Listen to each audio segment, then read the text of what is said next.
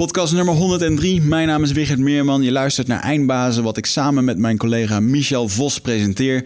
En wij interviewen de grootste eindbazen op het gebied van allerlei gebieden die er zijn. En dit keer is dat het gebied van gezondheid. En dit keer hebben we niemand minder dan eindbaas Richard de Let in de studio.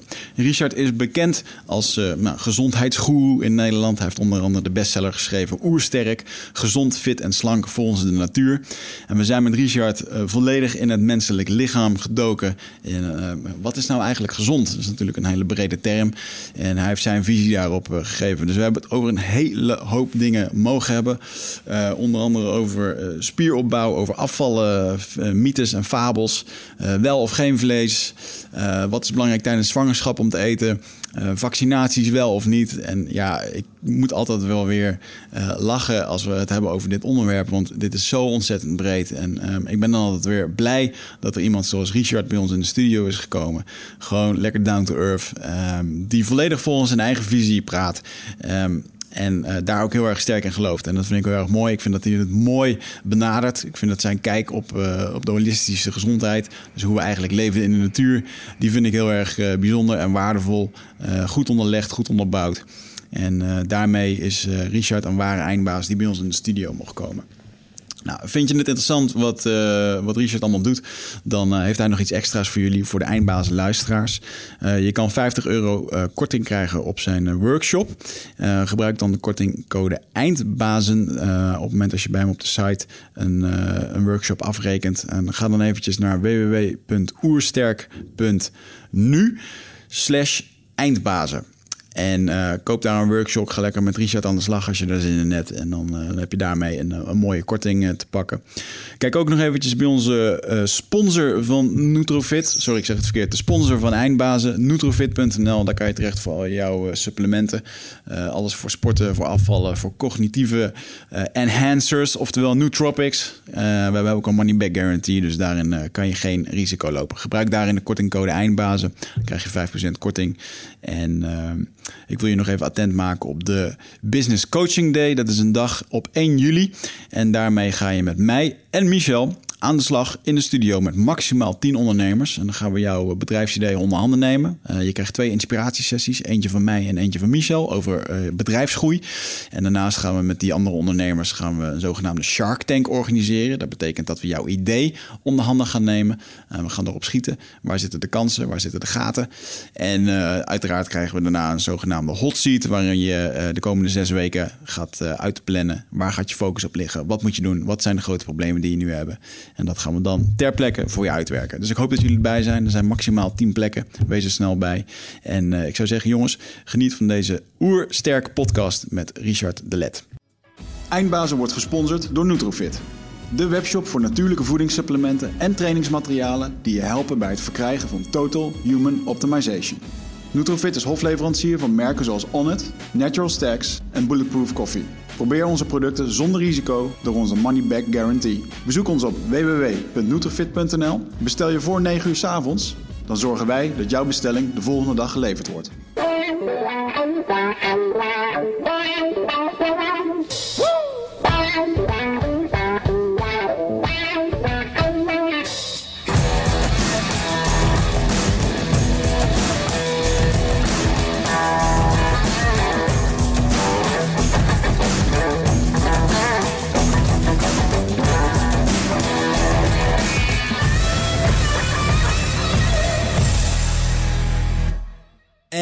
We're back.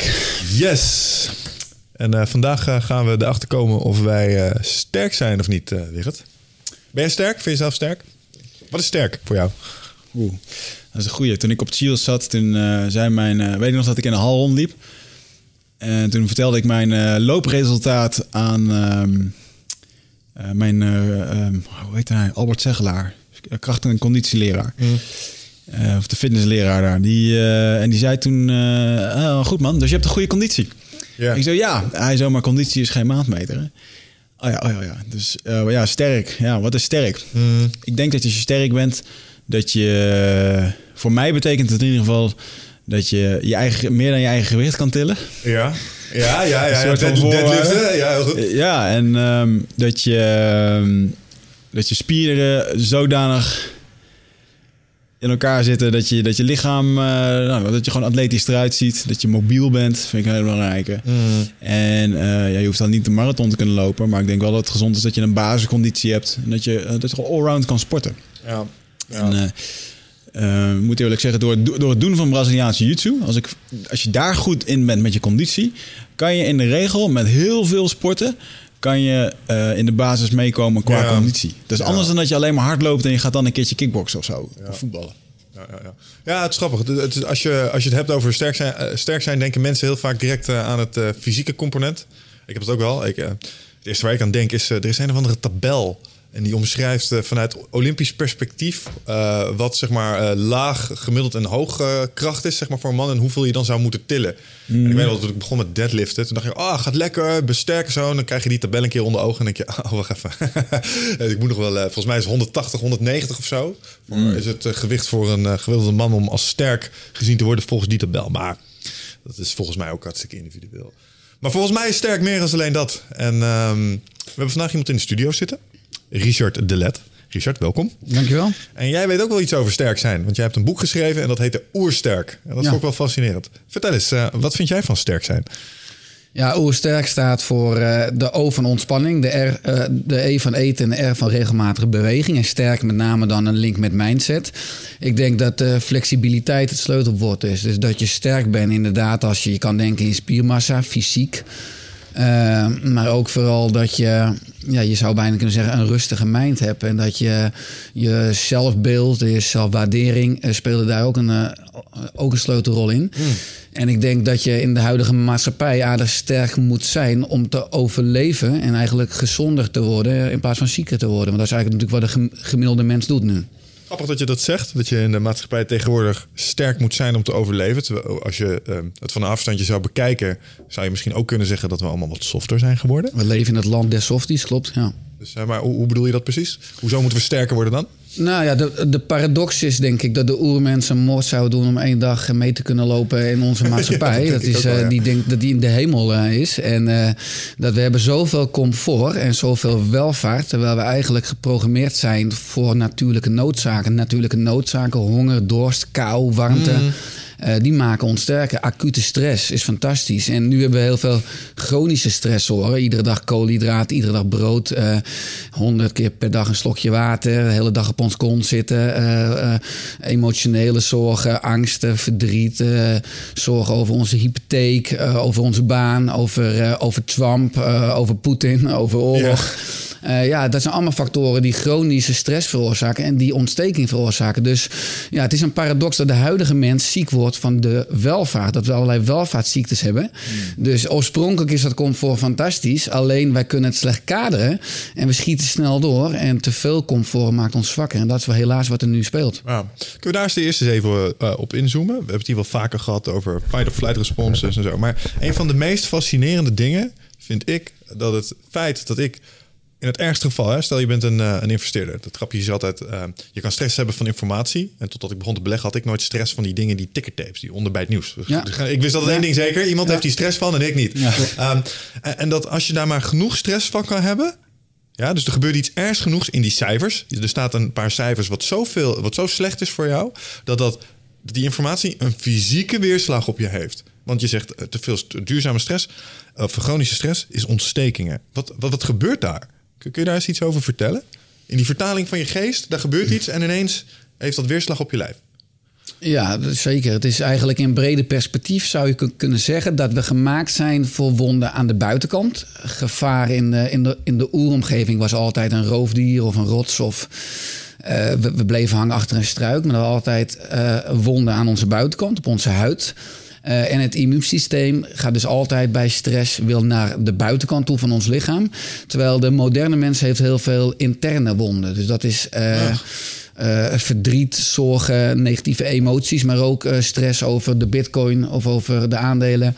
En het immuunsysteem reageert met stresshormonen. We gaan glucose vrijmaken. En glucose is in principe eh, voor onze spier, omdat we dus moeten vechten en vluchten. Eh, vaak verticaal, eh, vaak de boom in of de rots op. Dat was oorspronkelijk de vluchtroute. Terwijl we nu achter ons bureau zitten achter ons computerscherm met 128 mails. We kijken naar onze flatscreen met de koersaandelen die zorgwekkend zakken. En daar zit mijn geld in. Uh, en dat is dezelfde stressreactie. Ik maak die glucose aan. Ik verbruik het niet in mijn spieren. Uh, en ik zet de glucose af als vetcellen, als viscerale vetcellen. Dus als buikvet. Ja. Dat zie je ook bij echte mannen die chronische stress hebben. Die je eet eigenlijk met de cortisol eet je je bilspieren op. En je, die bilspieren die verplaats je eigenlijk naar voren toe. Daar maak je een buikje van. En dan zie je eigenlijk die mannen hebben een slobberbroek, geen bilspier meer en een uh, traditioneel buikje. Mm. Uh, maar uh, we hebben dus eigenlijk een oud systeem. Uh, stresssysteem, uh, immuunsysteem, zenuwstelsel, wat niet adequaat kan inspelen op allerlei moderne stressoren. En het lichaam reageert alsof er gevaar aan de buitenkant is. Maar we hebben nog helemaal geen hersengebied of een, uh, het immuunsysteem dat zich aangepast heeft. Omdat het over de koers gaat van de ING wat daalt. Omdat de, de directeur 3 miljoen euro krijgt. Afijn. Dus dat is. Dat is iets. Uh, ja, de, onze genen veranderen slechts een half procent per honderdduizend tot miljoen jaar. Mm -hmm. Dus we zien er heel erg menselijk uit. We voelen ons heel erg verheven in het hele dierenrijk. Maar onze stofwisseling, onze maag, darmen, alvlees, klier, lever is nog hetzelfde als de oermensen, ja. ongeveer 160.000 jaar terug. Uh, en ik denk dat we ja, eigenlijk parttime als oermens moeten leven. En ook parttime als 21e eeuw mens. Maar dat we eigenlijk de evolutie is geen uh, Uber die ons afzet in 2018. En dat je zegt en je geeft het een fooi, je zegt dank je wel, vanaf hier ga ik mijn eigen weg. We zijn gebonden aan bepaalde na natuurregels en wetten mm -hmm. uh, die we vergeten zijn. We hebben heel veel kennis, maar we zijn heel veel wijsheid kwijt. Ja. Hoe, hoe groot is het verschil wel tussen, um, laten we zeggen, de eerste Homo erectus, die 20.000 jaar geleden begon met nederzettingen, zeg maar. Um, hoeveel is er veranderd in biologische zin aan ons tussen nu en dan? Want ja, moeder natuur was niet snel genoeg om de uh, exponentiële groei zeg maar, van de afgelopen tijd een beetje bij te benen. Dus daar zit inderdaad, uh, wij, wij lopen achter. Maar ik hoor tegelijkertijd ook wel eens dingen van ja, je ziet nu al bij uh, de jeugd een soort adaptatie in nekwervels of zo. Of in de hersenstructuren. Dus er zijn wel dingen aan het, aan het gebeuren. We, we verwerken eten nu geloof ik al anders, omdat het iets structureler aan ons dieet wordt toegevoegd. Dus hè, mensen die daar beter mee omgaan, die filteren door. Ja. Ja. Wat is er al wel veranderd? Ja, ik denk wat, uh, wat een, cruciaal punt is aan Homo sapiens sapiens, is dat we in Afrika eigenlijk altijd langs het watermilieu leefden. Dus dat we gebonden zijn aan zeevoedsel, aan selenium, aan jodium, aan vitamine D3, aan visvetzuren. Uh, er is eigenlijk sprake uh, van evolutie oorspronkelijk, maar nu is er eerder sprake van devolutie, omdat je ziet nu dat mensen en kinderen weer dommer worden, dat het IQ aan het afnemen is, het Flynn-effect wordt dat genoemd. Uh, dus eigenlijk is, zijn de huidige cijfers helemaal niet zo positief. Uh, wat je daaruit kan concluderen is dat we eigenlijk niet optimaal aansluiten bij ons ontwerp, bij be bepaalde noodzakelijke behoeftes van ons ontwerp. Uh, en bijvoorbeeld voor een goede hersenstofwisseling moeten we af en toe zeegroente eten, moeten we zeevoedsel eten.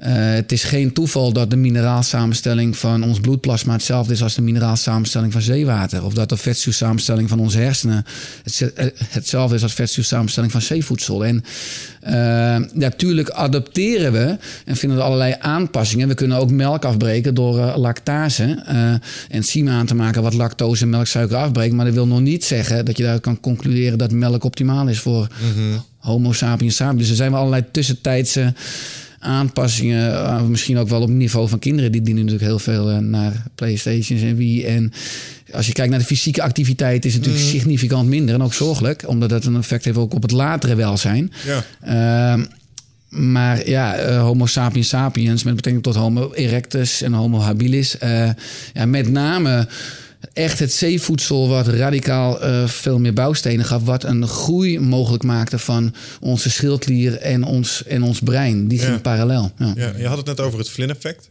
Ja. Uh, en dat is dus het, het onvoldoende... Het niet uh, kunnen eigenlijk vervolmaken van je potentieel. Omdat je eigenlijk onvoldoende de juiste nutriënten erin gooit. Ja. Want het, is gekoppeld, lijkt gekoppeld aan die te zijn. Ja. En, en, toen hoorde ik je net iets zeggen. Um, want dat van het voedingsstuk kan ik volgen. Hè? Stel, je hebt deze bouwstenen nodig om dit gebouw te bouwen. Maar ja. je mist wat cement en je mist een aantal stenen. Ja. Dan krijg je een gebouw dat niet helemaal af is. Die volg ik wel. Um, maar gekoppeld aan had ik een vraag over um, het gebrek aan beweging. Denk je dat er een verband is tussen minder bewegen en een teruglopend IQ? Absoluut, absoluut. Ik denk als je dan daaronder gaat kijken, wat is nou de oorzaak van de oorzaak? Wat is de rode draad? Zijn dat laaggradige ontstekingen? En ik denk dat ook bepaalde publicaties laten zien dat stilzitten gevaarlijker is of meer schade aanricht dan roken. Dus ik denk dat uh, langdurig stilzitten uh, een enorm onderschatte risicofactor is, maatschappelijk. En dat een gebrek aan spieractiviteit, want in spiercellen zitten mitochondriën, energiecentraletjes. Spieren maken allerlei interleukines aan, anti-ontstekingstofjes. En ik denk dat veel mensen kijken naar voeding, omega-3, om ontstekingen te kunnen remmen. Maar ik denk dat beweging en spieractiviteit nog een veel belangrijker anti-ontstekingsfactor is. En, dat, Ah, ja, ja, ja. en als er ontsteking plaatsvindt, langdurig, gaat het immuunsysteem langdurig aanstaan en die gaat energie wegkapen bij het brein. Want je hebt een, eigenlijk een driehoek tussen de hersenen, tussen het immuunsysteem en onze darm. Dat is een driehoek. En laaggradige ontsteking, dus langdurig meer energie naar het immuunsysteem, trekt energie weg eh, bij het brein. Want net als je een, een euro hebt, dan kan je hem links uitgeven of rechts, maar niet aan twee kanten. En dat gaat dus ten koste van een optimale ontwikkeling van het brein, maar ook van het IQ. Oké, ja, ja, ja. Ik, ik volgde daar een andere redenatie. Namelijk, ik dacht, als je vaker beweegt, ja, wat gebruik je in principe om de aansturing van je hersenen te doen? Of van je lichaam te doen? Daar gebruik je je hersenen voor. Ik Ja. wil nu een bal gooien. Basketballen moet je ook stiekem wel wat voor rekenen. Er zit wat wiskunde aan vast, intuïtieve wiskunde. Ehm, dus mijn idee, idee was, als je meer beweegt en je gaat bijvoorbeeld vaker basketballen, gebruik je hersenen ook omdat je je lijf aan het aansturen bent. En dat kan misschien een verhogend effect hebben op je cognitie. Ja. Maar dat van die ontstekingen, dat dat, het ook volg waar ik is. ook helemaal. Dat Ja. is een stukje neuroplasticiteit. Dus gewoon als je het uh, do it or lose it, als je het aanspreekt, als je het ontwikkelt, als je het uitdaagt, dan zie je natuurlijk veel meer verbindingen in het brein ontstaan. En uiteindelijk als je bepaalde gewoontes, gedragingen vaker doet, dan hou je die netwerken in stand. Maar alsnog kan ontsteking op de lange termijn ja, tot neurodegeneratie leiden, omdat er energie dan uit het brein moet komen richting het immuunsysteem. Beweeg jij genoeg? Genoeg? Ja? Als je dit hoort. Wat is trouwens het kritiek Nee, op... ja. ik- op, di- op dit moment weeg ik even niet genoeg, maar dat komt omdat ik eh, weer allemaal excuses heb, omdat ik het druk heb. Oh. Ehm, Oh, maar het, eh, ja. Eh, eh, soms dan hoor ik de little bitch in mij, eh, die conquert mij. Ja, Ehm, maar eh, nee, eigenlijk iedere dag gewoon bewegen. Eh, ik doe twee keer in de week Braziliaanse jiu-jitsu en ik probeer drie tot vier keer in de week eh, krachttraining te doen. Dus vijf keer in de week is eigenlijk wel wat ik echt wil doen. En in het weekend eh, probeer ik op de dagen dat ik niks doe, eh, in ieder geval duizend stappen te lopen. Extra, bovenop wat ik doe. Ja, is keurig. Het is een beetje de... En ik moet heel eerlijk zeggen, toen ik dat in eh, januari had ik even een maand... Oké, dan, hup, dan gaan we er weer voor. Ja, joh, dan zie ik dat meteen in alles. Dan denk ik aan mijn eten en mijn dingen. Mm. Toen ben ik weer in de jungle gaan zitten en dan heb ik weer eh, drie weken geen eten gehad. Dus ik kwam weer, ben weer terug weer af. En dan merk je ook dat doordat, doordat je dan eens eventjes weer zo'n fysieke klap hebt gehad... dat ik eigenlijk helemaal niet zoveel zin had om, weer, om dat weer op te pakken. Mm. Dus, dus ik denk dat dat ook een... eh, is dat ook een respons van je lichaam? Dat je gewoon... Dat die drempel dan hoger is? Om dan opnieuw te starten? Of is dat gewoon mijn, mijn mentale zwakheid? Ja, ik denk zeker. Uiteindelijk is eh, gezond en gelukkig oud worden... heeft eh, alles te maken met de juiste keuze kun- kunnen maken. En voor je brein om de juiste keuze te kunnen maken... eh, speelt leefstijl een sleutelrol, ook voeding. Dus je kan met de verkeerde voeding of een tijdje ontsporen... ook juist de kans kleiner maken dat je het juiste pad weer oppakt. Omdat je hersenen minder snel toestemming geven. Ja. Ja. Wat ik een bizarre vind van, van als het gaat om eten. Als mensen dan wel eens vragen van ja, wat moet ik dan eten? Ehm, dat alle koolhydraten en suikers en dat soort dingen eigenlijk gewoon de schimmels in je darmen zodanig voeden. ehm, dat die schimmels je hersenen aansturen om gewoon nog meer suiker te eten en zo.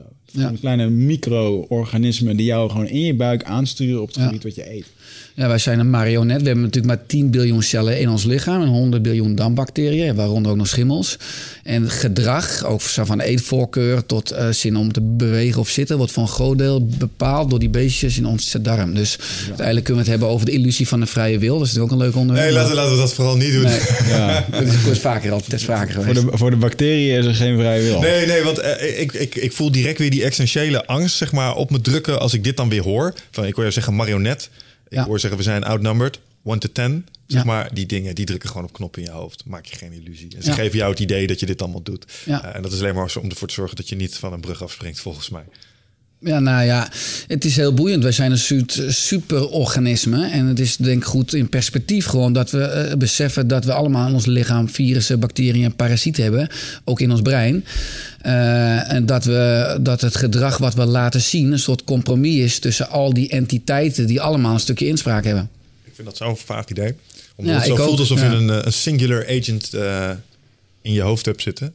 Maar eigenlijk is dat gewoon een, een core van miljoenen kleine micro-nudges. Ja, een toxoplasmose als voorbeeld vind ik fantastisch. Zo'n parasiet die in ratten zit, die Ah, gaat naar een kat meer. Ik wilde dat bij Swaap aanhalen. Die keek me aan alsof hij water zag branden toen we het daarover hadden. Maar de toxoplasmose.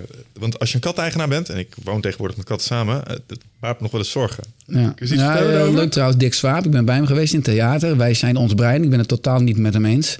Want eh, wij zijn alles behalve ons brein. Eh, maar dat is... eh, ja, toxoplasmose is eh, natuurlijk een parasiet dat eh, als ratten die parasiet hebben... dan krijgen ze een soort voorkeur eh, voor katten. Dan gaan ze katten opzoeken naar een kat...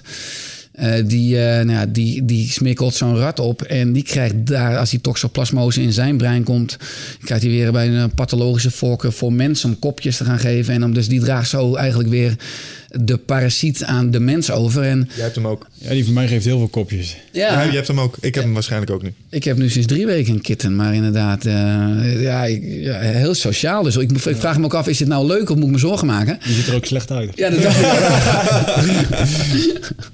Ja, zo voel ik me ook. Eh, maar eh, nee, het is ja. Dus, dus dat, je, dat je brein, zowel van een rat, een kat of van een mens, ook gekaapt of beïnvloed kan worden door, door zo'n parasiet, wat de wetenschap al helemaal erkent en laat zien. En zo zijn er ook nog veel meer beestjes en parasieten. Dus Heb je enig idee wat het met mensen doet, toxoplasmose? Omdat ik, ik meen me te herinneren uit een, uit een Joe Rogan podcast dat er een, een onderzoek bleek te zijn dat eh, eh, motor, motorrijders die verongelukt waren, als je die zou onderzoeken eh, na het overlijden, 9 op de 10 heeft toxoplasmose. Ze worden risicozoekender. Ja. Ja, ze- eh, ja, ze worden minder risico-avers en daardoor nemen ze soms eh, zeg maar te moedige keuzes. Risicovolle beslissingen. ja. Het angstcentrum wordt geremd. Ja, dus je, dat klopt. En het heeft ook een negatieve link.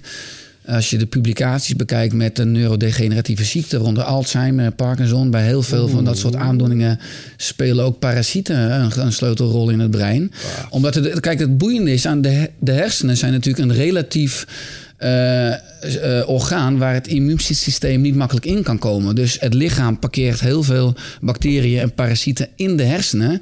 Van eh, dan maar daar, in plaats van in de bloedbaan en sepsis krijgen, bloedvergiftiging krijgen. Dus waardoor het brein ook een soort afvalplaats, een soort stortbak is van toxische, van zware metalen tot bacteriën tot parasieten. Ik blijf dat zo ongelooflijk fascinerend vinden dat, dat die machine van ons al deze mechanismes erin heeft zitten. Dat, dat er iets gewoon een keuze maakt. Oh ja, oké, dit is hostaal. eh, het werkt niet in de bloedbaan. Oké, dan parkeer het maar in de hersenen. Ja. Wat besluit dat? Weet je wel? Weet je wat ook wazig is? Toen ik naar de, nu laatst naar de jungle was, had je zandvlooien. Fuck, jongen. En vier weken later jeukte het nog hè, op mijn knieën gewoon. Ik krijg jeuk ehm, praat.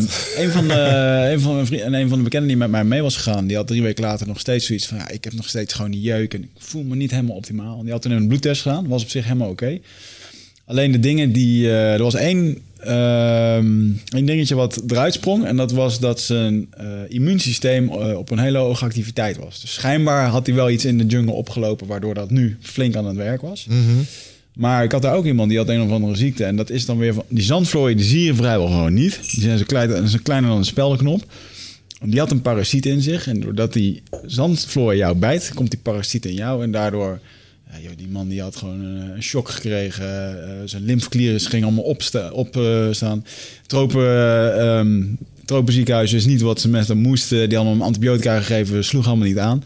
En uiteindelijk heeft, is hij er vanaf gekomen door de traditionele manier te gebruiken. En dat is die groene kikker, die kambo-kikker. Eh, door dat gif met een gaatje in je huid, eh, gif erin. En dat heeft hij drie weken achter elkaar gedaan. En hij heeft nu, eh, moest hij terugkomen voor de officiële uitslag van het tropenziekenhuis. En het was weg. Dat is wel mooi, hè? Ja, interessant. Nou ja, dat, is, dat boeit mij enorm natuurlijk. In de, in de geneeskunde waar ik eh, mee startte in 2002 op de VU in Amsterdam... ik had natuurlijk altijd een droom, ik wilde huisarts worden, is uh, de belangrijkste doodsoorzaak was eigenlijk natuurlijk voor 1900 infectieziekte. Ja. En daar is de hele geneeskunde op gefloreerd. En toen was, waren mensen doodziek. Je gaf ze antibiotica, een pilletje. En mensen die waren springlevend. Dus het was alsof de arts op de stoel van God kon gaan zitten. En de arts kreeg een enorm aanzien. En de, de, de, de, het ontstond toen een beetje voor, voor every ill een pil. En dat zijn we door gaan trekken de 19e of de 20e eeuw in. Waar de belangrijkste doodsoorzaak een ongezonde leefstijl is geworden. Ja. En we behandelen nog steeds iedereen in de geneeskunde voor every ill een pil. We geven een pilletje. Die processen blokkeren. Uh, remmen, enzymen remmen, waardoor je altijd weggehouden wordt van de oplossing of genezing. En uh, om weer een brug te maken naar wat jij zegt. Kijk, we, we hebben ongeveer uh, 21.800 genen. En er zijn een evenveel aantal polyfenolen, geneeskrachtige stoffen in de natuur aanwezig. Dus het lijkt erop dat voor ieder gen, voor ieder probleem, we ook een antwoord in de natuur hebben. Alleen ja, daar zit geen verdienmodel achter. Dat valt niet te patenteren. En dat is het gebrek aan ethiek uh, waar ik mij enorm zorgen over maak in de huidige maatschappij. Ja, dus die informatie nu uh, voor het boek wat ik aan het schrijven ben over mijn tijd daar, kwam ik erachter dat er. Uh, ik geloof 75% van de voorgeschreven medicijnen heeft een achtergrond uh, met uh, Amazone gerelateerde planten. Ja. En we hebben minder dan 1% onderzocht dan alles, van, alles, van alles wat er groeit in ja. de Amazone. Ja, dat is natuurlijk gewoon bizar. Mm. Boeren verkopen dat voor 60, Die apotheken, uh, 60 dollar per, per hectare, terwijl het een medische waarde heeft van 2600 dollar. Ja. Dus, ik weet niet waarom. Ik moet ineens aan dat oude geschrift denken wat jij me toen doorstuurde. Uh, dat ik het vond. dat, uh, mm, man, uh, Neumann manuscript of zo. Het is een, nee, een oud, uh, oud geschrift. En dat lijkt allerlei planten uit de Amazone in zich te hebben. Met een uh, nog niet ontcijferde taal. Het, het lijkt wat raakvlak te hebben met Quechua, zeggen de laatste onderzoeken. En daar staan ook allerlei ja, medicijnachtige constructies in en dat soort dingen. Ik denk dat wij vroeger veel meer wisten over dat soort medicijnen. Misschien ook wel vanuit de tijd nog van de conquistadors en zo, die daar opgehaald is. Als we nu gebruiken. Het is allemaal van die verloren kennis. Ik geloof echt wel dat er, uh, net wat je zegt... Uh, Voinig, het Voinig. Het Voinig, ja, dat was het, ja. Voinig. Uh, er staan allemaal planten in en in een bijzondere taal beschreven die niemand snapt. Ja. met, met allemaal planten en dingen. Dat lijkt op een soort apothekersmanuscript, wat we nog niet hebben kunnen ontcijferen. Ja, het zijn ook de oorspronkelijke medicijnen. Ik denk dat de, dat de oorspronkelijke mens, laat ik dan zo uitdrukken, in plaats van de oermens, veel meer in verbinding stond mm. met, met zichzelf misschien, maar ook met de, uh, met de groep, met de maatschappij, uh, maar ook met de natuurelementen, met de natuur, met planten. Als de aarde zit tussen de zon en de maan in en uh, al die ritmes, mm. met ook allerlei rituelen en goden voor verschijnselen waar we toen wetenschappelijk nog niet een verklaring aan konden hangen, maar mm -hmm. Dat er wel meer verbondenheid was en dat de oorspronkelijke mensen wel veel meer uh, deel voelden van een groter geheel, wat uiteindelijk uh, in mijn optiek de basis is van het leven, een stukje zingeving en de waarom vraag. Ik bedoel, leuk leefstijl, maar waarom zou je gezond gaan eten of gaan bewegen als je je leven als zinloos ervaart? Dus ja, die waarom-vraag, die hele zingeving, dat, dat spirituele, dat metafysische, komt gelukkig ook steeds meer terug in de discussie. Dat vind ik ook wel heel erg. Je moet, je moet heel goed uh, doorhebben bij, bij dit soort veranderingen. Erik Fromm heeft daar een mooi boek over geschreven. Die uh, onder andere over stammen met een connectie met de natuur, hoe dat dan vroeger ging. maar die connectie die verlies je op het moment als je niet meer afhankelijk bent van de natuur. Mm -hmm. Als je nu aan een 15-jarige vraagt van hey, ben je afhankelijk van de natuur? Dan kijkt hij naar Albert Heijn en zegt hij nee. Uh, dus door, door continu, als jouw supermarkt het bos is waar je moet gaan jagen, dan wordt ja. het een heel ander verhaal. Ja, de basis van onze maatschappij, onze beschaving, is nog steeds de agrarische sector. Ik bedoel, Ja. er is maar één, één moedje eh, in eh, deze eh, hele wereld eigenlijk echt. En dat is eten. Eten en drinken. En dat is, eh, dat is zo grappig dat mensen... Ja, ik moet ook van alles van de maatschappij. Weet je, ik moet werken, zo. We komen helemaal niet. Nee, je moet eten.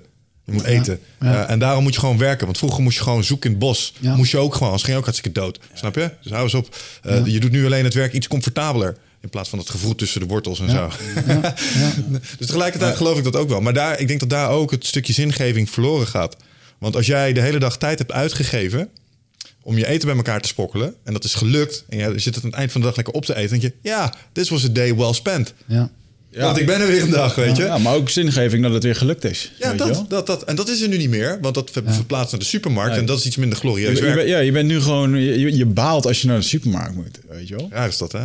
En, eh, oh, geen zin.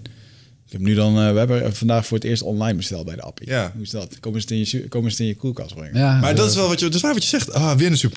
Oh, weer een dag eten. Goh, ver. Weet je, weer niet dood. Ja, maar terwijl als je door die jungle heen loopt en je moet je ogen spitsen en bla bla bla, weet je wel. Het is zelfs ook gewoon dat onze ogen werken minder goed, omdat alles zo dichtbij is. We hoeven nooit meer in de verte te speuren door... eh, het schijnt dat jagers daarin, of tenminste de jagende culturen, ook betere ogen hebben eh, door wat ze op grote afstanden kunnen zien. Dat je ook Getraind, geprikkeld wordt. Ja hoor. Ja, en heb je het wel, eh, als je het nou hebt over de, de beleving en de geluksbeleving van eten aan het eind van een dag hard werken. Ik weet niet hoe jullie zit. Ik heb vroeger echt rot, rotbaantjes gedaan. Een van de zwaarste kl- klussen die ik ooit heb gedaan was eh, terreinknecht op een camping. Grootjes graven, langs de IJssel. Grootjes graven en harde kleigrond met allemaal stenen en zo, weet je wel. Bosmaaiers, dat soort, eh, de, de kinderboerderij leegmesten. Dat is hard werken. Echt blaren op je vinger zo. Maar als je dan had je honger, jongens, s'avonds. En als Ja. je dan je bordje leeg had, nou, alles was op. Het smaakte goed, jongen. Honger maakt rauwe bonen zoet. Ja, ik denk zeker dat... eh, uiteindelijk was de oermens had een dagtaak aan voldoende energie Ja, binnenkrijgen. ja, precies, en dat ja. deed je altijd samen. Zowel de mannen jagen als de vrouwen. Meer in het water en, eh, en het verzamelen. Mm. En ik denk dat eh, we op een gegeven moment de, ja, de dingen zijn gaan ruilen. Er ontstond een eh, ruilhandel. Maar op een gegeven moment dat er ook zoveel oogst was... dat er dat op een gegeven moment muntstukken of geld kwamen. Ik denk dat geld voor een groot deel ook wel een, eh, en op een gegeven moment een negatieve factor is geweest. Zeker als je kijkt naar de huidige maatschappij. Maar ik heb zelf ervaren in 2013, toen ik elf dagen in de Spaanse Pyreneeën als oermens heb geleefd. Met een groep van 14 anderen. Dat eh, toen we op, de, op dag 10 eh, bij het.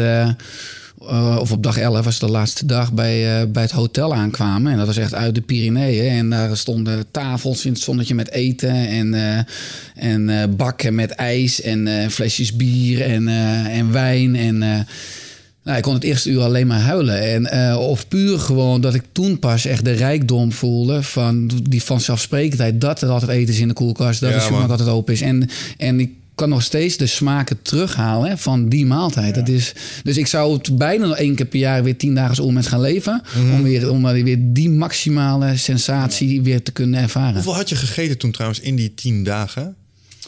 Nou, we was een, eh, onder, ook onder begeleiding van eh, eh, professor Leo Pruimboom en een Spaanse boswachter. Die wist wel ook voor een groot deel waar, waar eten te behalen valt. En als we echt heel weinig eten had, dan werd via de vrouw van die boswachter wel wat eten aangeleverd. Juist. Bijvoorbeeld kippen, die we wel zelf moesten slachten overigens. Eh, maar ik was het minst afgevallen, ongeveer 3,5 kilo van de groep. Maar er waren ook vrouwen die waren 10, 11 kilo afgevallen. Ja. En, eh, ja, maar eh, ja, ik was relatief al heel fit dat ik erin ging. Kijk, de reden dat ik het vraag is omdat ik een, eh, een beetje een drama, dramatisch verhaal. eh, maar van een groep ehm, mensen die verloren waren op zee. Die hadden in een boot gezeten, een paar weken lang. En die hebben ze toen gevonden op zee. En die hadden ook eigenlijk niks gegeten, alleen maar water kunnen drinken van de regen en zo. En toen eh, is de hele groep is aan boord gehaald. En die hadden natuurlijk honger als een malle. En die hebben ze direct te eten gegeven. Oh. Op één na. En die was, die was te zwak. En die heeft alleen een, een half appeltje gegeten en is toen gaan slapen. Iedereen is dood gegaan. Behalve die ene die dus maar dat halve appeltje had gegeten. Omdat na zo'n periode van weinig eten... dan in één keer al die overvloed erin gooien... trekt je systeem niet. Anders ook gebeurd met concentratiekampen zo, met die bevrijdingen. Mensen Ja? helemaal aan de honger, soldaten eten geven, dat mensen hun buik scheurden en zo. Ja, dat is shit, jongen. Dat je, holy shit. Maar dat is waarschijnlijk een stuk langer dan tien dagen geweest toen op Dat, zee. ja, ik, ik, ik, al waarschijnlijk een paar details. Ja, Maar eh, ja, nee, ja. dat zou ja, absoluut. Nou ja, dat is, eh, dan heeft het lichaam een soort noodsituatie aangebracht en compensatie ten koste van de spijsvertering. Waarschijnlijk de, alle slijmvliezen misschien wel een beetje op gaan eten. Eh, omdat in de darm natuurlijk ook veel eh, glutamine aanwezig is, waar je, glu- waar je glucose van kan maken om te overleven. Maar als je dan natuurlijk een enorme berg voeding erin klapt, dan kan je waarschijnlijk endotoxemie, dus te veel eh, bacteriën, verkeerde bacteriën in je bloedbaan krijgen, waardoor je misschien de kant van de, van de bloedvergiftiging opschiet. Ja. Het is zo ongelooflijk complex dit allemaal. Ja. Ja, bloedvergiftiging is ook nasty inderdaad. Iets, iets wat, eh, wat, wat me er straks te binnen schoot, want je, je zei daar iets over waar ik nou even je mening over wilde weten. Misschien ook eigenlijk nog niet. Ehm, is, we hebben het, je had het over antibiotica en eh, de, de dokter die plots op de stoel van God kwam te zitten. Ehm, en een van de dingen eh, die mij dan weer zorgen baren op dat gebied is. ehm, ik, ik kijk weinig nieuws. Ik lees wel op allerlei andere websites uh, haal ik nieuws. En er zijn allemaal mensen die de hand op- omhoog steken en zeggen: Hey, hey boys, kunnen we alsjeblieft stoppen met de antibiotica uitdelen? Want ehm, het begint te stoppen met werken. En eh, we hebben geen alternatief. En als dat wegvalt, dan wordt het plots eh, weer middeleeuws. Ja. Ehm, hoe gaan we- en dan zijn er wel wetenschappers die zeggen, nou, zijn wel oplossingen voor misschien. Maar ik ben benieuwd hoe jij erover denkt. Ja, nou, dat is helemaal waar. Eh, ja, vanuit macro-perspectief kan je zeggen... We zijn met 7,2 miljard mensen op de aarde. We razen als een stel parasieten over de aarde. En de natuur uh, regelt zichzelf. Dus, dus er zal er weer een evolutionaire bottleneck komen. Misschien waaronder misschien resistentie voor antibiotica. Waardoor er een groot deel van de mensheid zal uitsterven. Vanuit macro-perspectief is dat denk ik heel goed. Hoe raar het ook klinkt. Uh, hoe, uh, ja, team mens denkt daar anders over. ja, ja, maar ja, vanuit micro-perspectief denk ik dat we... Ja, we vervuilen ons eigen nest. we eh, we graven ook een beetje onze eigen kuil. Voor een deel ook met, met mes en vork. Uh, uh, omdat we ja, vooral heel veel antibiotica bij de dieren, de varkens en de runderen gebruiken. Ja, de, de bacteriën ja, die delen zich in 20 minuten. is een nieuwe generatie bacteriën. Wij, de mens, in 1920 jaar, maar nu ongeveer 30, 31 jaar dat een vrouw de gemiddelde eerste kind krijgt. Dus dat gaan we nooit winnen. Dus we zijn inderdaad gedoemd om te mislukken in die strijd. Uh, nu geloof ik wel dat de natuur altijd uh, ja, weer andere kansen en mogelijkheden biedt. Maar dat wij straks wel geconfronteerd gaan worden met dit probleem. Uh, wat voor een groot deel denk ik ook tot veel sterfte zal leiden. Maar aan, aan die zin ook weer noodzaak. Want de mens kan veranderen uit verlangen. Nou, dat is vaak leuk, maar dat doen we morgen en morgen. Maar ook vanuit noodzaak. En er gaat noodzaak ontstaan om, om eigenlijk onze totale leefstijl... en onze verbinding, dus de mens in relatie met, met zijn omgeving... Mm -hmm. helemaal anders in te gaan richten. En... Ja, ik, uh, nee, ik kijk er niet naar uit. Dat is natuurlijk allemaal verkeerd. Maar ik, gun, ik bedoel, ik hoop niet dat het uh, goed fout gaat. Maar dat is, wel, het is wel een van de kansen uh, die aanwezig is natuurlijk aan komende 50 jaar. Weet je, weet je iets van Phage? Dat is een alternatieve manier van resistentie kweken volgens mij voor bacteriën die Russen gebruiken.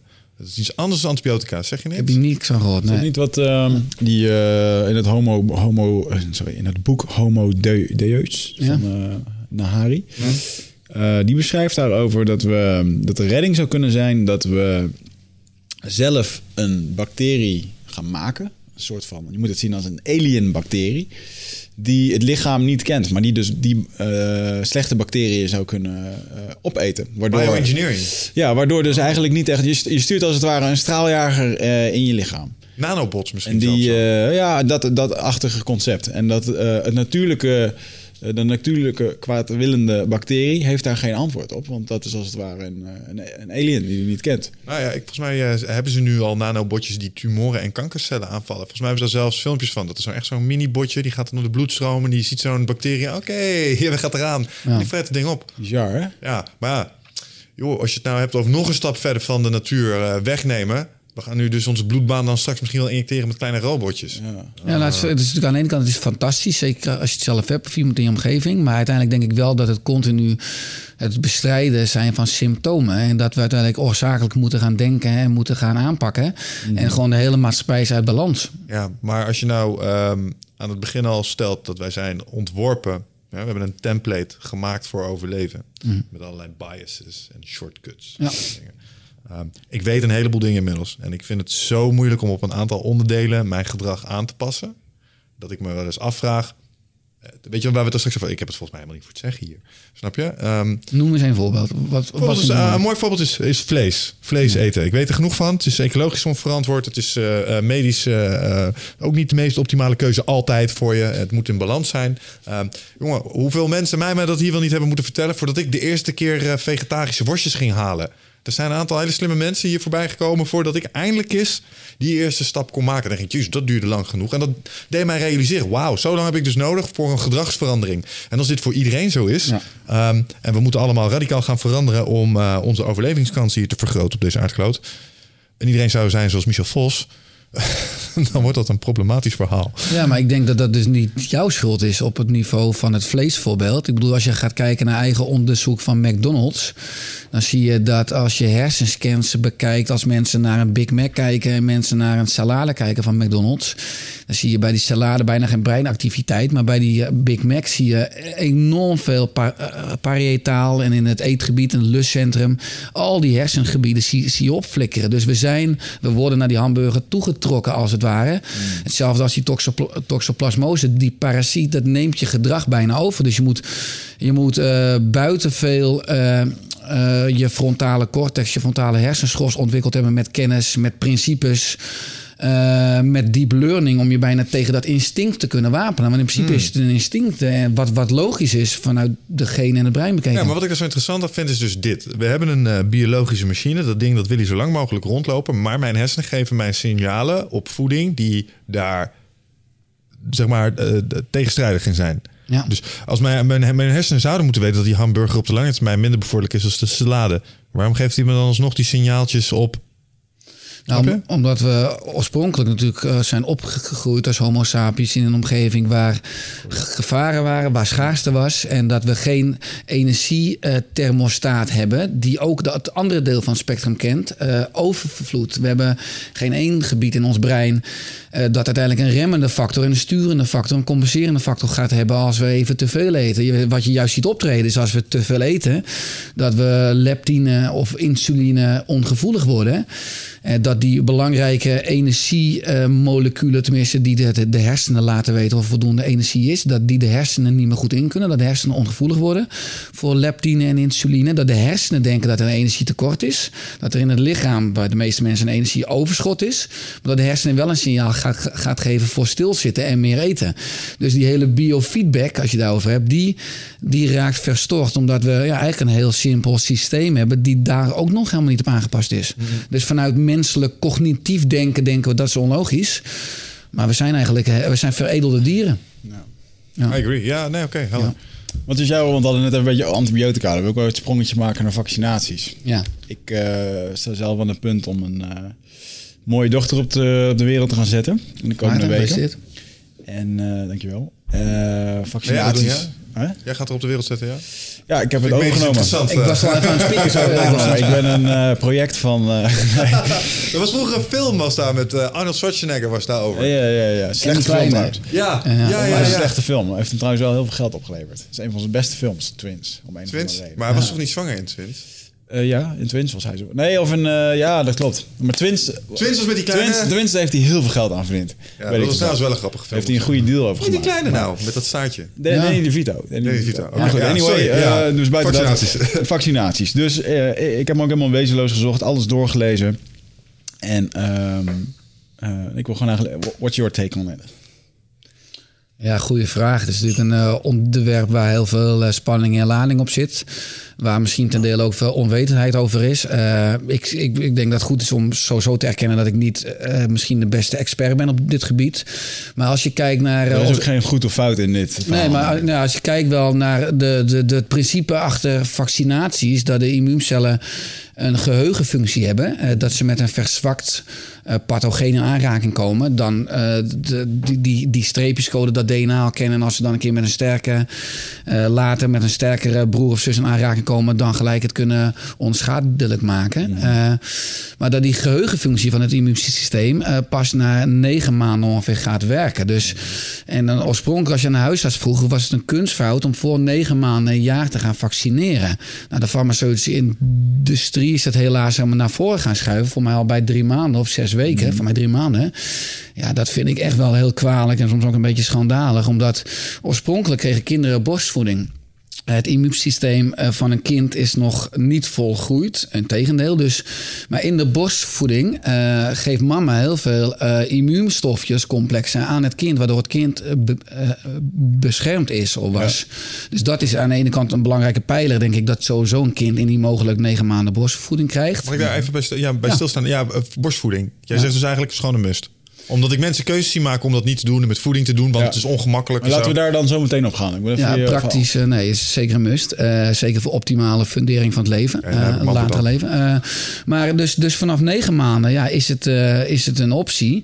Eh, ik denk zeker dat de belasting in de moderne maatschappijen... met zoveel mensen bij elkaar... en misschien een wat een verhoogd risico geeft op bepaalde eh, infectieziektes. Polio is een voorbeeld van, ja, dat wil je niet hebben. Eh, dus eh, vaccineren kan dan, eh, kan dan goed zijn, maar... Ik denk dat het totale plaatje is dat wij allerlei combinatiepreparaten geven. Dat als een kind verkouden is of kortsig is, of dat, dat je dan per definitie niet moet vaccineren. Uh, je kan uh, vaccinaties ook ho homeopathisch ontstoren. Daar vinden ook heel veel mensen wat van, maar dat werkt wel. In mijn praktijk heb ik ook dat bij veel kinderen mogen ervaren dat echt wat doet. Ja. En aan de andere kant Tine Smits, een arts, hij leeft helaas niet meer. Die heeft de CIS-therapie ontwikkeld. Ja, die heeft alleen maar kinderen behandeld met uh, vaccinatieschade. En als je die dvd's die gewoon die online kan kopen, bestellen ziet met kinderen voor en na. Ik heb in mijn praktijk ook kinderen met de, de BOF bijvoorbeeld, die wel een vaccinatie hebben gehad voor, voor, voor ja. de BOF. Dus het is geen garantie dat je nee, nooit het is geen garantie. Dus ook als ouders zijn, ik ben zelf ook vader. Ja, je wil uiteindelijk niet dat je kinderen doodgaan. Uh, ik voor mezelf zie ik in dat ik uh, mijn zoon Noah nu zeven jaar leen van het universum. Hij is niet van mij, dus uiteindelijk heb ik die zekerheid niet ja. dat hij blijft leven. Veel ouders kiezen vanuit angst. Hè, want als hij dan ziek wordt, kan ik mezelf nooit kwalijk nemen. Terwijl een kind kan ook vaccinatieschade krijgen, maar kan ook ziek worden als het wel een vaccin heeft gehad. Ja. En in dat totale perspectief. Uh, ja, is het goed om daarin je hart te volgen in plaats van uh, alleen maar je angst te volgen. Nou, en daar is nog een punt in, omdat um, stel dat je geen vaccinaties neemt, maar je kind wordt wel ziek. En dan heb je het over echt een ziekte. Dan krijgt je immuunsysteem ook zo aangeklapt dat je ook van allerlei uh, gevolgen daarvan ja. kan krijgen. Ja, en, en, en aanvullend denk ik ook dat het goed is. In België kan je namelijk bepaalde pathogenen enkelvoudig vaccineren. Wij hebben allemaal combinatiepreparaten. Mm. Dus soms is het voor bepaalde gevoelige kinderen ook beter om een enkel vaccin per pathogeen te, te doen in plaats van die combinatiepreparaten. En eventueel ja. dus te ontstoren voor een. Ja, ja ik denk dat het, uh, het grote de grote gevaar zit hem denk ik vooral in uh, ook de omstandigheden. Dus in uh, wat je net al zei. Is het zwak of niet? Heeft ja. het die avond al goed geslapen? Ja. Uh, eten de ouders slecht? zitten de ouders helemaal vol met koolhydraten en suikers en opwarmmaaltijden? Dan, dan heeft dat allemaal effect. Is het met een keizersnede geboren, ja of nee? Ja. dus uiteindelijk ben ik wel van overtuigd, net wat je zei... en wat ook Nahari schrijft, Harari schrijft in zijn boek... Um, we zijn niet evolutionair veranderd waardoor we ouder worden. We weten gewoon de dood beter uit te stellen. Ja. En dat komt gewoon puur zang, vaccinaties. Het is gewoon de grootste biohack die we, die we hebben kunnen uitvinden. In en hygiëne met name, klopt. Ja. Hygiëne inderdaad, ja. En. Uh, um, dus ik, ik, ik, denk daarin wel dat... Um, ja, er is, je weet het nooit. Maar op het moment als je dus al die factoren bij elkaar pakt... Uh, met keizersnede geboren. Dat betekent dat er een bepaalde beschermingslaag van hormonen nooit is aangekomen. Uh, het kind leeft in stress, in een slechte omgeving en het is ook nog een keer ziek. En we jassen er dan nog een keertje drie verschillende vaccinaties in. En het heeft ook nog eens een keertje een wat dunnere hersenvliesstam, zoals meneer Dick Swaap dat uitlegde, mm -hmm. waardoor het gevoeliger is. Ja, klopt. Ja, dan, heb je, een, dan heb je een autist.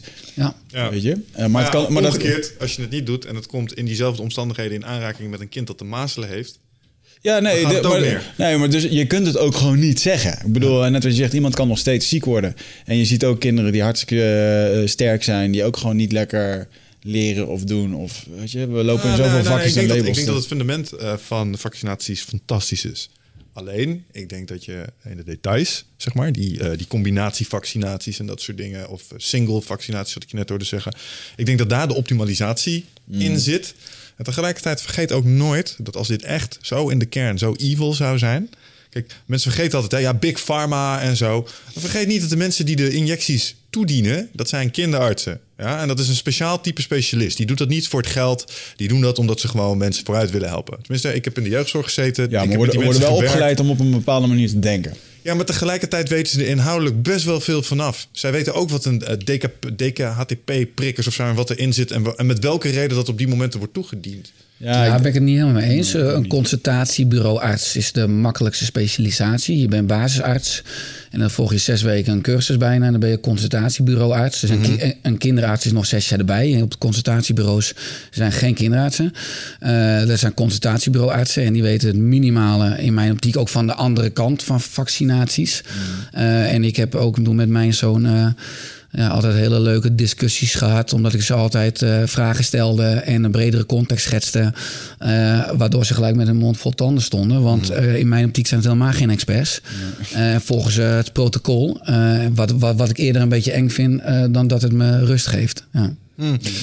Maar in brede zin zijn we het toch over eens dat vaccinaties nodig zijn. Ik denk in de huidige maatschappelijke context, als je het dus goed wat je zegt, eh, de, de juiste voorwaarden creëert, dat het eh, een, eh, een, een ondersteuner kan zijn van maatschappelijk welzijn. Ja. Wat vind je van de volgende beeldspraak? Die hebben we hier wel eens vaker gehad toen het over vaccinaties ging. Je bekend met Penn en Teller? Het zijn twee van die illusionisten. Die zijn bekend geworden omdat ze de trucjes achter zeg maar die, die, die shows verklapten. En die hebben een programma. Kun je op YouTube kun je deze aflevering ongetwijfeld vinden. Bullshit, Penn en Teller bullshit. En dan die banken ze allerlei dingen. UFO's, eh 9-11, ehm, bijvoorbeeld eh, of een wc-bril vies is. Weet je, op allerlei niveaus Ja, gaan ze daarmee aan de slag. En een van de dingen die ze eh, adresseerden was vaccinaties. En ze zoomden met name even in op het gevaar van het anti-vaxen. Dus ja, vaccinaties er zijn eh, nuances, maar het niet doen moet je zien als het volgende. En dat, vond ik, dat legt het mij ineens uit. Ze hadden twee bowlingbanen met allemaal van die kegels verdeeld over die hele baan. Dit is de maatschappij met vaccinaties. Glazen schild ervoor, zeg maar. Gooiden ze balletjes die baan in. Toenk, stuiten er af. Andere baan, hup, gooiden ze het balletje in. Tok, tok, tok, drie van die dingen om. Volgende balletje, dit is eh, de zwarte plaag. Toenk, stuiten het eraf. Voor andere, andere baan, tunk, tunk, tunk. Toen flikkerde er zo een paar om. En toen dacht ik, ja, als je het zo bekijkt, eh, je kan eigenlijk niet zonder, snap je? Want als je niet zo'n schild hebt om je te beschermen tegen die balletjes die moeder natuur erin gooit, bijna als zelfregulerend mechanisme, ja, dan gaat er gewoon een groot deel van je populatie geraakt worden Ja. door die vaccinatie, eh, Ja. zonder die vaccinaties. Ja, nou ja, de- de- dus ik ben niet tegenstander van vaccinaties. Ik vind alleen dat we er zorgvuldiger mee moeten omgaan en dat Ja, we het later moeten doen in, in het eerste jaar. En daarnaast kan je ook nog dan een filosofisch vraagstuk openen over dat iedere infectieziekte, eh, infectieziekte in principe in de oorspronkelijke omgeving ook een eh, eh, bepaalde voor een bepaalde groeistuip zorgde. Ook was misschien ook een bepaald stuk persoonlijke ontwikkeling. Een, een, een, een, een rijping van het immuunsysteem, van de cognitie. En natuurlijk gingen er ook kinderen dood. Maar eh, we hebben nu misschien de zwakste generatie ooit. En ook qua kinderen, het immuunsysteem is zorgelijk. Maar een sterk immuunsysteem moet aan de andere kant bepaal, veel pathogenen prima zelf kunnen oplossen. En juist in het overwinnen van het pathogeen... eh, eh, ligt ook een belangrijke ontwikkelingsstap en een belangrijke rijping. Ja, Je je- bijna Spartaans wat je nu zegt. maar weet je wat? Nou, de waarheid ligt voor mij ergens in het midden. En ik vind het heel leuk om, om beide werelden in de di- discussie te eh, betrekken. En wat altijd uitdagend is als er een kind voor, voor, je, voor, voor, voor je neus zit. Eh, want dan zou ik het eventueel altijd kijken in samenspraak naar de optimale omstandigheden. Maar het liefst niet voor negen maanden. En het liefst met borstvoeding, wat ik net zei. Maar ja, het is, het is uiteindelijk zijn het niet alleen maar lastige pathogenen. Maar zelf in het, in het holistische concept eh, hebben ze ook een rol in een optimaal fysiek en mentaal welzijn later in het leven. Oh, zo, ja. Als, je, als je nou kijkt, hè, naar, eh, om dat even in een tegenlicht te stellen. Ik ga regelmatig naar de Indianenstam en leven men allemaal zo puur en zo mooi en in de natuur. Maar mensen hebben daar ook een heel erg geromantiseerd beeld van. Van een community waar 150 mensen leven, worden acht dode baby's per jaar geboren. Of, of worden niet gered tijdens de bevalling. Dus daar is het echt gewoon, hé hey man, survival of the fittest. En eh, dat, dat lijkt dan ook wel een beetje door te dringen. En de mensen die er rondlopen, ja, die zien allemaal fucking fit en sterk uit. Want dat zijn ook daadwerkelijk de sterkste, weet je wel. Ja. Nee, de, bij een oerstammen is de kindersterfte bijna altijd 200 procent. Ja. Dus mensen zeggen ook altijd, ja, Richard, ik krijg nog veel blazingen. Maar de oermens werd al maar 31 jaar oud. Of eh, dat soort vragen. Maar dat was gemiddeld 31 of 30, omdat de kindersterfte 200 procent was. Maar als je eenmaal 18 jaar werd, ja, dan werd je vitaal zonder eh, hart- en vaatziekten, et cetera. Werd je, werd je 80, 90, 100, 105 en ging je heel snel een hellend vlak een berg af en ging je dood bij Ja, spreken. ik weet zeker, voor iedereen die nu op zijn werk kijkt, elke werk je daar met een team van 30 man, vraag aan iedereen of dat ze ooit een ziekte hebben gehad, dat als ze daar niet aan waren geholpen of dat ze dan nog hier waren, dan was het een heel klein clubje geworden. Natuurlijk, selectie die is niet zo groot. Weet je waar ik waarschijnlijk aan dood zou zijn gegaan? Een ontsteking die ik een keer mijn kies heb gehad, die mijn bot in is gegaan, zeg maar. Dat ik zonder antibiotica en zonder medische hulp, had ik het niet gered. Was je daar dood aan gegaan dan? Dat weet ik zeker. Die ontsteking was doorgetrokken, je bot in, was je hoofd ingetrokken. Maar het ergste was, ik kon niet eten. De pijn was, eh, als er geen vooruitzicht was geweest met betrekking tot de pijn, dan had ik mezelf van een brug afgegooid, snap je? Dat was echt niet te doen. Ehm, en dat vergeten mensen ook nog wel eens. Het gebit en dat soort dingen. Als je daar iets zou aan hebben gehad in moeder natuur, denk aan de middeleeuwen. Tandarts in de middeleeuwen. Holy Ah. shit. Ja, zeker zo. Ja, Nou ja, het is wel interessant om te bedenken dat de oermens eh, geen gaatjes had. En dat blijkt ook uit allerlei opgravingen. En dat, ik bedoel, de, de oermens kon niet flossen, kon niet poetsen. En had heel weinig wortelkanaal ont- eh, ontstekingen of, of, problemen. Omdat de oermens in, per definitie bijna geen tandplak had. En de moderne mens wel. Dus sinds de, landbouw, sinds het eten van ja. uh, acellulaire koolhydraten... brood, pasta, rijst, vruchtensappen, frisdranken... En, en het veranderen van de mondflora en de slokdarmflora... dus de bacteriën in onze mond... Mm die tandplak maken, die parodontitis... en dan later een ontsteking geven in de kaak. dat was in de oertijd ja, bijna onmogelijk. Zo weer een beetje een dooddoener. Maar uiteindelijk ja, is het wel heel fijn dat het symptoom nu behandeld kan worden. Maar als je naar een bredere context gaat kijken, uh, komt, komt dat bij na natuurvolkeren weer bijna niet voor. En is daar natuurlijk ook geen tandarts. En maar geen tandarts nodig. Nee, Hoewel, eh, wat je zegt over uh, gebitshygiëne, ik geloof dat er wel eens wat uh, opgravingen zijn gedaan van, ik geloof Neandertalers of Homo erectus. Die, die bleken, zeg maar, flos dingen hebben. Dus dat is wel iets. Ik bedoel, ja, ik kan me voorstellen als jij een rauwe antelope hebt gegeten, dat er wel eens een keer iets tussen zit. Ja, en de, ja. in de Romeinse dingen, uh, Romeinse en Egyptische uh, opgravingen zijn ook genoeg uh, dentistachtige ja. vullingen en dingen waar we echt mee bezig zijn. Als ik even een bruggetje mag maken naar dat over kinderen, vaccinaties. Als we het hebben over het oerkind. We zijn nu allemaal bezig met we moeten minder vlees eten. Ik denk dat je die mening ook wat deelt als het gaat om het, het wereldklimaat. Um, maar Twee dingen die ik aan je wil vragen. Um, zijn wij als Neandertaler zo ontzettend goed met onze hersenen door het eten van rood vlees? Is dat, uh, want daar zijn wel wat voor- en tegenstanders uh, van. Of uh, is dat niet volgens jou? Nee, we kunnen prima zonder rood vlees. We kunnen prima zonder zoogdierenvlees. We zijn vooral verbonden met de zee en met zeevoedsel, gevogelte. Maar we kunnen prima zonder vlees. Ja. Dus, ook zonder veel vlees. Dus hoe zie je nu dat een, uh, uh, iedereen zegt we moeten naar een meer vegetarische beweging? Mm -hmm. um, voor de opvoeding van kinderen. Moet ik straks mijn kindje vegetarisch opvoeden? Of heeft mijn kleine kindje vlees nodig?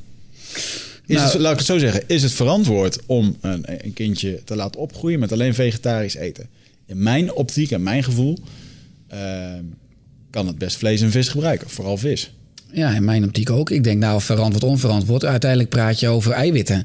En een kind heeft uh, eiwitten, een ander woord voor eiwitten is proteïne. Dat betekent het eerste voedingsmiddel. We hebben vooral eiwitten nodig, dan vetten en als laatste koolhydraten. Ja. Uh, we bestaan voor het grootste deel uit eiwit. Ook het immuunsysteem, immuuncomplexen, maar ook neurotransmitters, hormonen in onze hersenen, worden allemaal uit eiwitten, uit aminozuren gemaakt. Dus ja. uh, ik, ik denk dat eiwitten voor een kind heel belangrijk zijn, essentieel zijn. En dat het nou, vrijwel onmogelijk is om, om daar voldoende eiwit uit plantaardige bronnen te krijgen. Dus... Ja, want dat is dan wat uh, uh, de vegans in mijn Facebook uh, plaatsen, waar mooie filmpjes waar dan wordt gezegd: ja, maar alle eiwitten komen oorspronkelijk uit de natuur. Dus de koe die eet gras, waardoor het eiwit wordt. Dus het is onzin om die koe te eten. Ja. Maar volgens mij is er wel degelijk een verschil tussen eiwit uit vlees of uit een plant maar misschien heb ik het daar helemaal fout. Ja, tuurlijk. Exact. Nou ja, kijk, ik kan een persoonlijke mening hebben, maar ik probeer, ik zie de, de, de natuur als allergrootste leraar. Mhm. Dus ik kijk altijd welke antwoorden kan ik vinden in mijn lichaam. Uh, als je kijkt naar een aap die kilo's plantaardig per dag eet, ja, die hebben natuurlijk een enorme lange dikke darm. Want dikke darm is voor uh, energiearm ja. voedsel en een dunne en een korte dunne darm. Terwijl de mens, je kan natuurlijk nog wel naar, naar onze tanden kijken, maar de, de mens heeft een hele lange dunne darm. Dus energierijk complex, ook dierlijk voedsel. Mm -hmm. En we hebben een relatief korte, uh, dikke darm voor, uh, voor bijvoorbeeld plantaardig voedsel. Dus wij zijn helemaal niet ontworpen om drie kilo uh, planten en, en nee. per dag te gaan eten, waaronder groenten. dus uiteindelijk denk ik wel dat we 75 procent uh, groente, vegan, planten mogen, maar wel nou, of 80, maar 20 procent ook uh, dierlijke bronnen. Ook als je kijkt naar ijzer, naar carnitine, naar B12, mm. uh, naar, naar, belangrijke dierlijke stoffen, maar vooral naar eiwitten. Ja. ja is het bijna onmogelijk, want je kan, nou, ja, je kan wel vegan zijn in mijn optiek in 2018. Maar dan moet je wel leven als monnik. Uh, stress verbruikt heel veel eiwit. Ja. Uh, en dan moet je, wij spreken zonder horloge, heel erg de flow, een, een Mahatma Gandhi achter door het leven gaan. Mm -hmm. Dat kan. Uh, uh, de flow van de, de dag met je moestuin en, uh, en, en of geen stress op je werk en gewoon uh, goede kaders hebben. Maar de moderne mens heeft veel stress. vooral vrouwen moeten acht ballen hoog houden. Eh, ja, eten onvolwaardig. En ik heb in mijn praktijk ook veel vegetariërs, veganisme, macrobioten. Nou, weinig zijn echt, echt vitaal. En maar ook als ik bloedparameters erbij neem... of de vetzuurbalans gewoon met een vingerprikje meet... Uh, iedereen is ontstoken. Ja. Uh, en dat is uiteindelijk, ja, ik heb 3000 mensen afgelopen tien jaar mogen behandelen. Zeker 200 vegetariërs. Uh, ik, ja, ik, eh, ik kan er geen drie noemen waarvan ik zeg, uh, nou, het hele plaatje klopt. Nee, want je moet... Maar, wacht even, want als ik dit soort dingen zeg, hè, ik, ik kende bijvoorbeeld Strijd Pannenkoek. het naam is hier ook wel eens geweest. Die heet pro-vegetariër, niet veganistisch. Maar ja. zeggen, ja, nee, er zijn genoeg voorbeelden van mensen die die levensstijl hanteren, die wel vitaal en fit zijn en dat soort dingen. Maar ik wil jou nou net zeggen, hm, dat valt in de praktijk vies tegen. Nou, ik, heb, ja, ik ken heel erg verhalen, ik ken boeken. Ik bedoel, ik lees, als het even kan, iedere week een boek. Maar ik, vooral als ik gewoon echt afga om mijn praktijkervaring, waar ik gewoon, waar iedereen me ook uitdaagt en aanvalt. Zeg, kom op, ik ben ook wetenschappelijk opgeleid, dus laten we meten eens weten. Laten we maar uh, CRP, insuline, omega-6, omega-3 uh, balans gewoon in kaart brengen.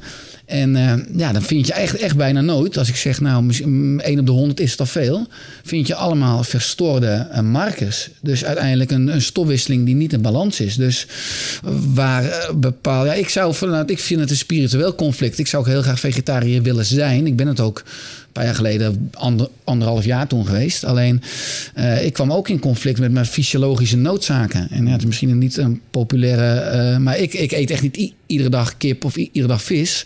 Maar wel twee, drie keer per week. En het belangrijkste is het verminderen van stress. Ja, en, en zijn dan die vleesvervangers een goede vervanger voor de dierlijke eiwit? Nou ja, soja. Uh, soja maar, maar, reageer, maar reageer niet fijn op soja. Heel veel soja. Nou ja, dat is, uh, het is wel heel goed voor mijn, voor mijn praktijk. Want dan heb ik altijd weer veel vrouwen in mijn praktijk. Soja is giftig voor een schildklier. Dus is tyrotoxisch. Dus ik heb heel veel uh, vrouwen die iedere dag Alpro soja drinken en sojaburgers. En soja heeft ze maar... ja, het, het, zeg maar, het komt binnen in de, de darm. Er zit natuurlijk in de darm een, een groot immuunsysteem. Dat scant mm. alles. En de streepjescode van soja lijkt heel erg op de streepjescode van onze schildklier. Uh, dat noem je mimicry geneeskundig. Dat lijkt te veel, waardoor het immuunsysteem dat gaat reageren op soja... Ja. per ongeluk ook de eigen schildklier kan aanvallen. Dus ik heb heel veel uh, auto-immuunziekten bij vrouwen... die ik behandel in mijn praktijk door overmatig sojagebruik. Uh, maar so soja is natuurlijk een peulvrucht. Een peulvrucht is net als graan een kind van een plant. En een plant wil er alles aan doen dat zijn kind blijft leven... of een volgende voortplantingsronde ingaat. Dus het geeft zijn kind, de peulvrucht of het graan, stofjes mee... die schade, schade kunnen aanrichten bij prooien. Wij zijn eigenlijk ook een prooi van uh, een graan of van een peulvrucht. Ja. Uh, dus nee, ik ben geen voorstander van... Uh, ik geef sojaburgers aan mensen aan wie ik een hekel heb. Dit is echt ja, dat meen je. Ja, dit is echt ja. irritant. Want, maar we hadden het over minder vlees eten. Oké, okay, maar wat is een soja, goede sojavervanger dan? Laten we nou, dan, laten we dan uh, positief doen. Nee, maar je kan, kijk, als je één keer in de week een sojaburger eet... want dat is gewoon de flexibiliteit, daar krijg je niets van. Hè? Maar het gaat nee. om, om een patroon. Uh. Maar uh, ja, wat mij betreft van paddenstoelen tot, tot, tot eieren, tot, uh, tot iets van peulvruchten. Tot, uh, je hebt ook eiwitten uit, uit hennepzaad, hennepproteïne. Ja, okay. dat zijn ook allemaal alternatieven. Paddenstoelen, paddenstoelen klinkt goed. Nutrofit.nl nee, maar weet je wat het is? Want ik heb inderdaad, ik probeer minder vlees te eten. Mede ingreep waar we het net over hadden. En dan kom ik uit inderdaad bij de vegetarische slager. Daar liggen de kipstukjes met CK. En dan zie ik, oh, dat is soja. Ja. En denk nou, dan doen we dat wel, weet je wel. En dan hoor ik jou dit zeggen en denk ja, dat staat dus eigenlijk ook haaks op de doelstelling.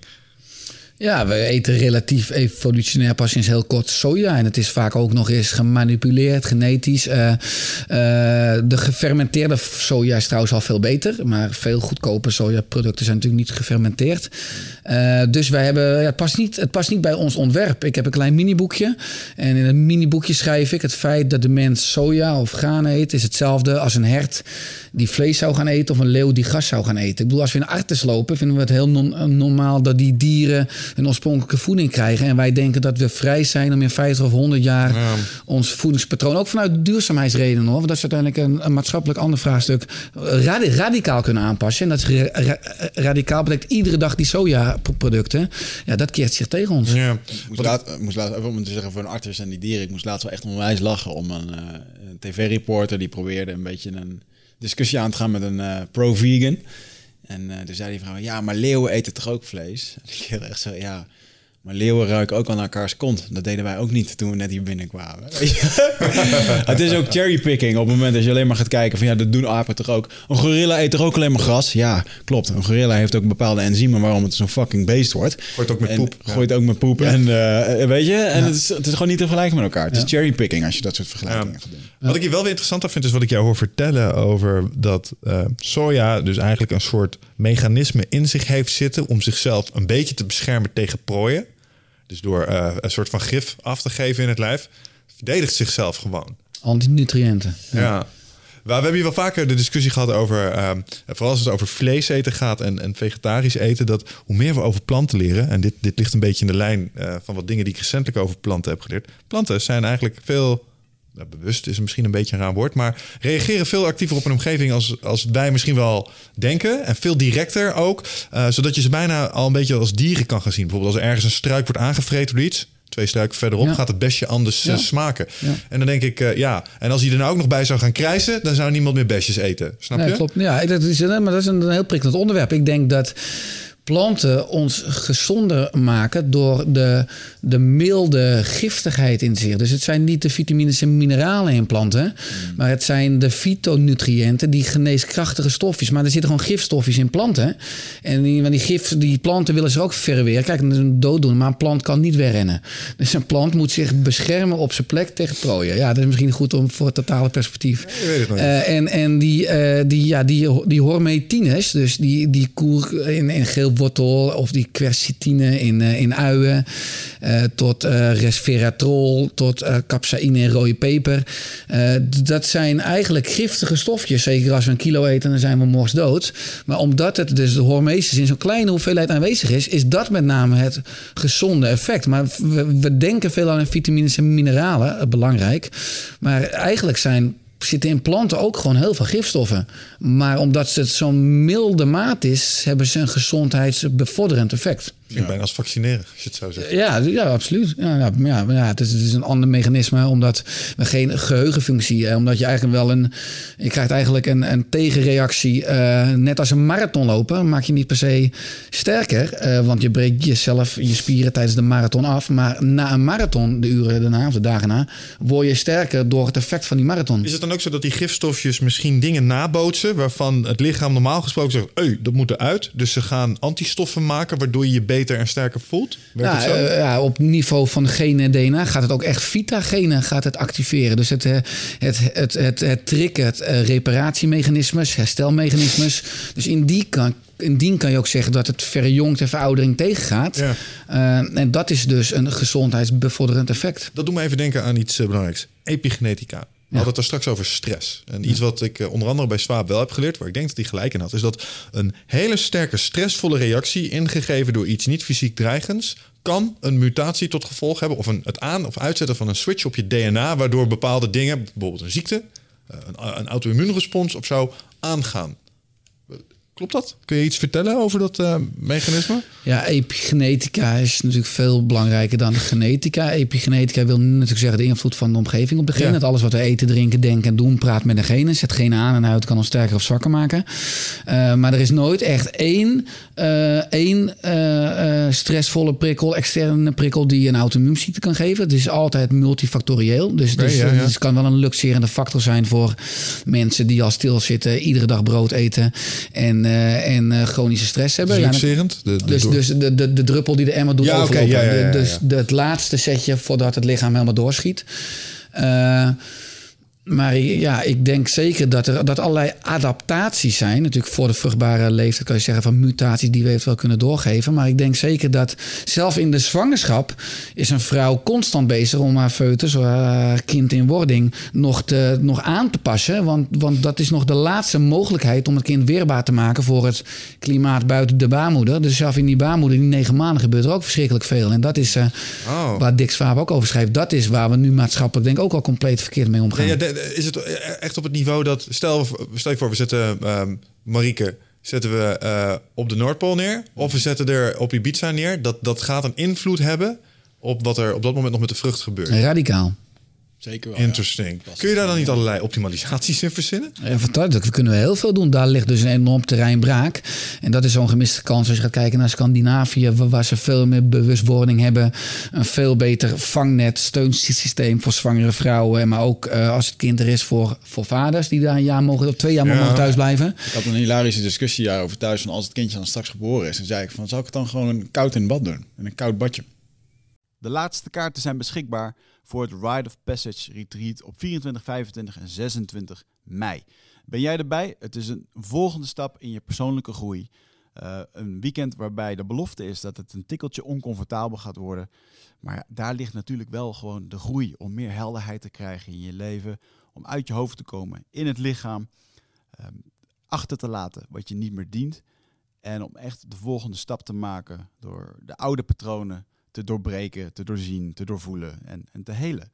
En daarvoor wil ik je heel graag uitnodigen. Uh, en ik hoop dat jij een van die laatste bent die nog aansluit bij het Rite of Passage Retreat. Ga naar wichertmeerman.nl, klik op Retreat en ik zie je daar. En toen was het echt zo van...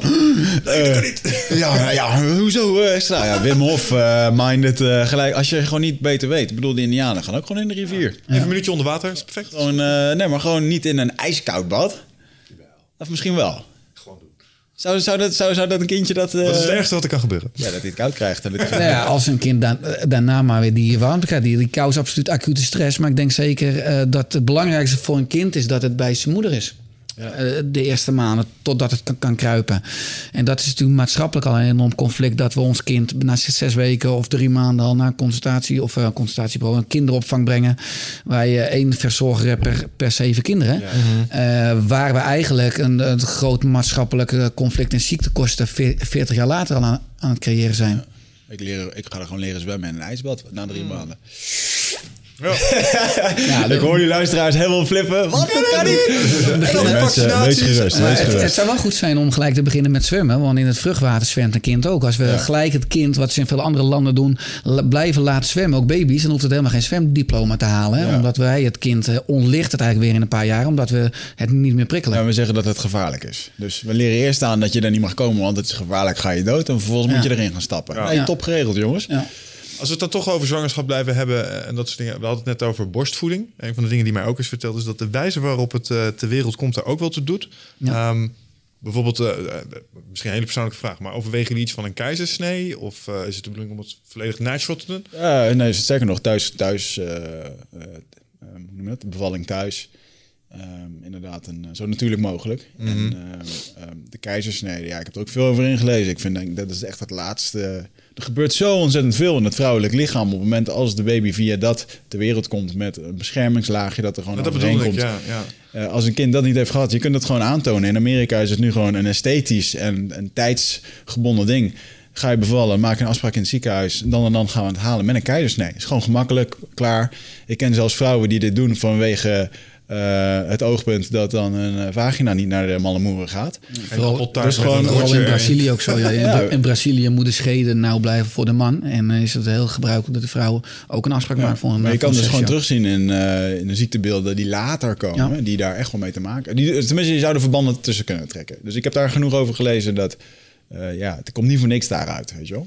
Als het echt niet anders kan, omdat het krom ligt of, eh Ja. ligt eh, op zijn zij Wat voor mechanisme gaat daar aan dan? Want je had het net over een beschermingslaagje en dat soort dingen. Nou ja, als het dus uit de vagina komt, dan gaat daar een heel hormoon slijmlaagachtig ding. Krijgt hij als laatste nog mee.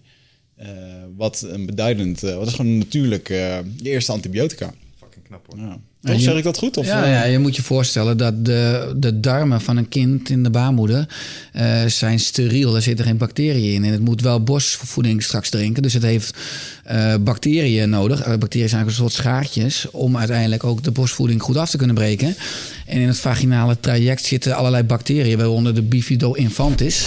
En dat vind ik fantastisch. Dat, en, die, en die bacteriestam is nodig om borstvoeding goed af te kunnen breken. En, kinderen die door een seksje uit de, uit de buik gehaald worden, een keizersnede, die missen die bacteriën. Hoewel je nu in bepaalde academische ziekenhuizen al ziet dat de, eh, ze in de operatiekamer al gelijk de bacteriën in het mondje van het kind doen, eh, die uit de buik gehaald wordt. Dus dat is ook aan het doorkomen.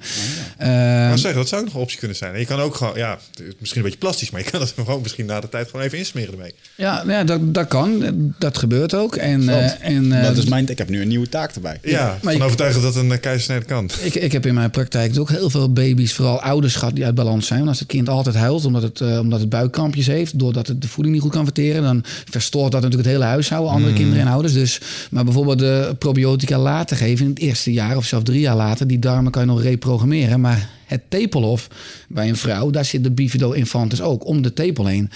En dat vind ik fantastisch, want in het oosten is kwantumfysica, in het westen de wetenschap snapt niet hoe die bacterie op het tepelhof komt. Die zijn letterlijk aan het zoeken met een microscoop hoe die bacterie van het vaginale klimaat over de buik, zo de borst, zo naar, de, naar het tepelhof loopt.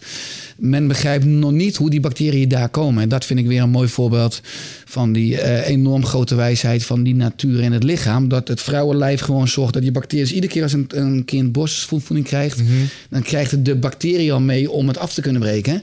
Dus dat is, en terwijl sommige vrouwen elke keer met die desinfecterende doekjes eh, op dat is, dat is eigenlijk nou, kwalijk, maar doe, doe dat juist niet.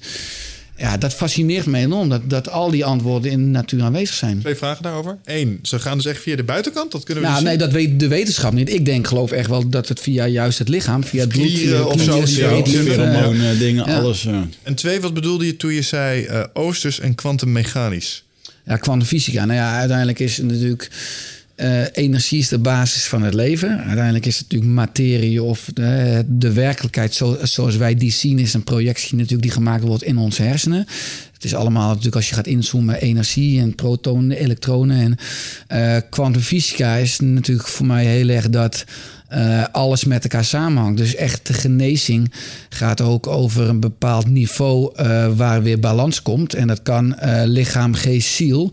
Maar dat al die elementen, ook die wisselwerking met die omgeving, dat we in het Westen nog heel veel niet snappen over diepere lagen die we helemaal niet kunnen zien of met wetenschap zouden kunnen vaststellen. Omdat Ja. kwantumfysica is veel meer het hele netwerk op de, de wereld, het energienetwerk, bolwerk waar we als mens deel van zijn.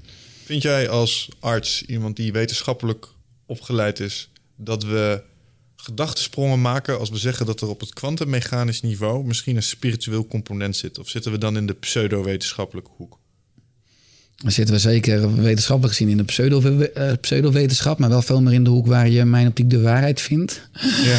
En waar het interessant wordt. Eh, ja, ik denk dat die spirituele component. Eh, ook als je eh, boeken, stromingen leest over eh, transgenerationele aandoeningen, onbalansen. dat we veel meer zijn dan het product, dan alleen maar onze, die samensmelting zaadcel-eicel, zwangerschapstijd en kindertijd en, en het leven. Dat, dat we ook een bepaalde erfenis meekrijgen uit onze, uit onze bloedlijn. Generaties, ook bepaalde onbalansen. Wat ik ook in mijn praktijk. Ik heb natuurlijk nu heel erg, heel erg wetenschappelijke geneeskunde. Ik ben gespecialiseerd in de psychoneuroimmunologie.